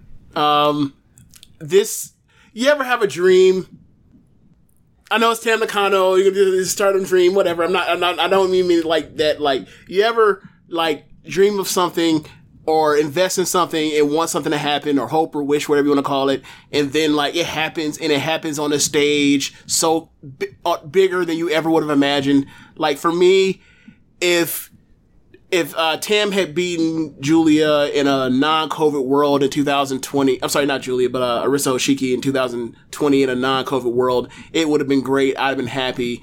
It would have been it would have been one of the it would have been one of my favorite moments in watching wrestling ever. Uh, watching wrestling most of my life, and that unfortunately didn't happen. But I ended up getting something even grander, something even deeper, and with a with a more heated rival.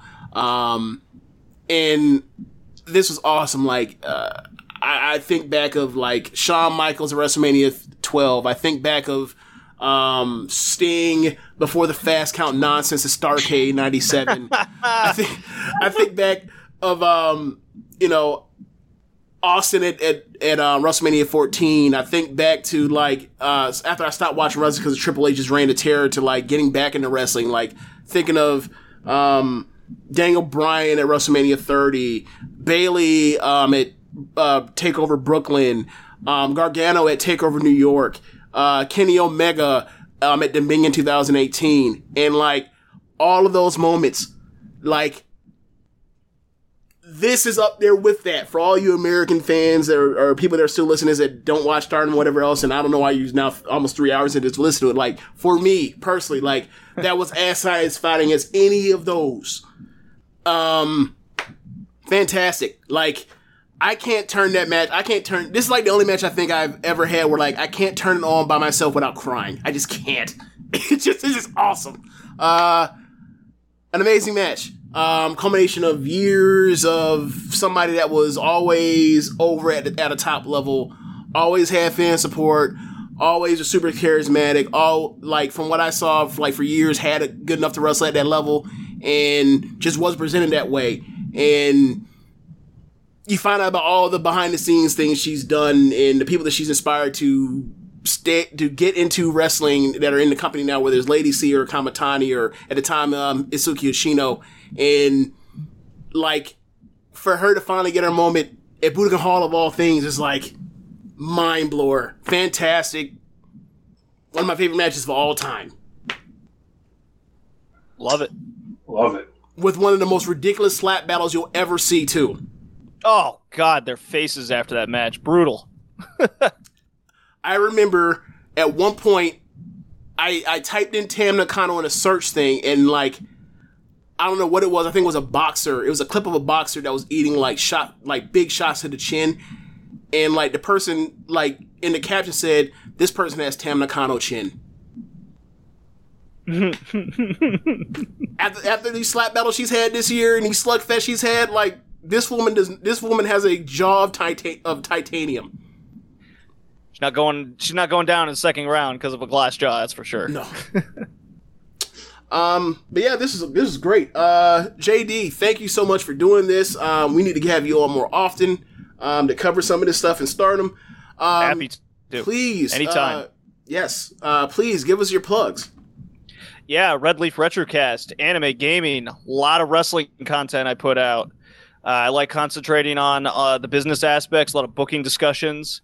Um, I'm doing a retrospective on Ice Ribbon right now over on the Patreon, patreon.com, Red Leaf Retrocast. I'm about to break down some possible controversial takes, but there's data to back it up. I'm a numbers guy, so I love pointing to attendances. I love pointing to uh, champions and what they're able to draw. Uh, also do the Joshi 2010s journey, which was the whole point of starting the Patreon in the first place, covering the Joshi scene, women's wrestling out of the dark ages, uh, starting in 2010. So you can learn a lot there. You, it, that's over on the dollar fifty tier. Five dollar tier has a lot of other content. I just put out three episodes over the Restival at Beyond Wrestling. Uh, all all I went to five shows across three days. I'm exhausted.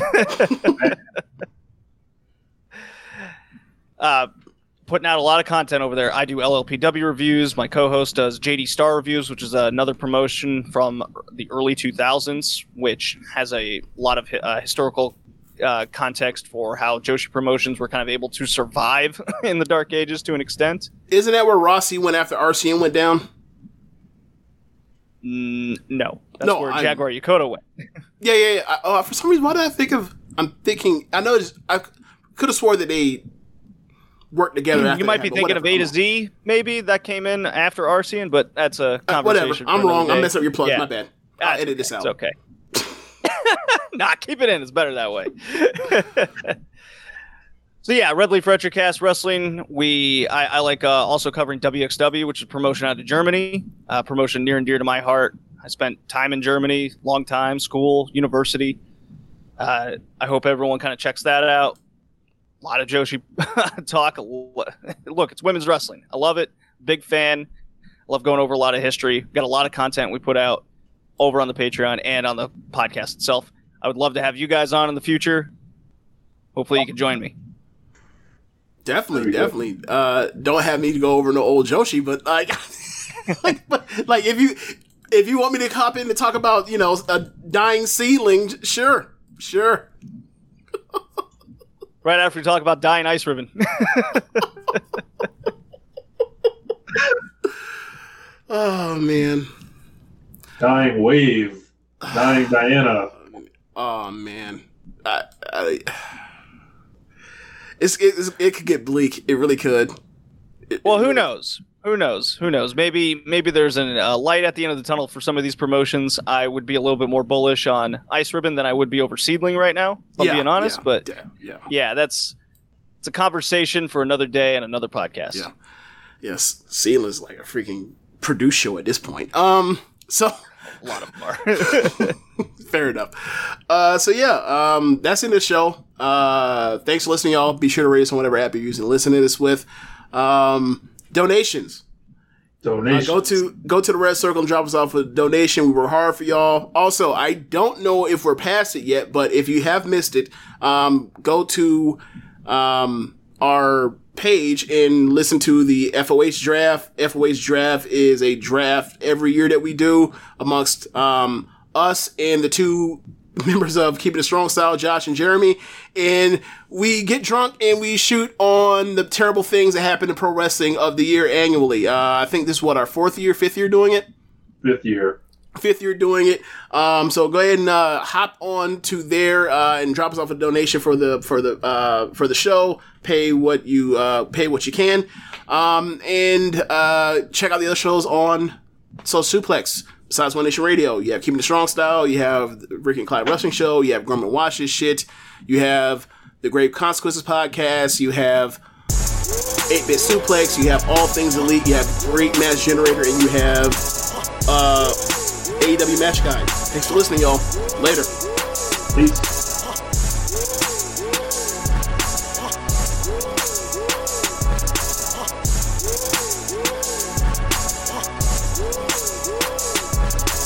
Every year, one thing is always predictable postage costs go up. Stamps.com gives you crazy discounts for up to 89% off USPS and UPS services, so your business will barely notice the change. Stamps.com has been indispensable for over 1 million businesses just like yours. It's like your own personal post office no lines, no traffic, no waiting. Sign up with promo code PROGRAM for a four week trial, plus free postage and a free digital scale. No long term commitments or contracts. That's Stamps.com code PROGRAM.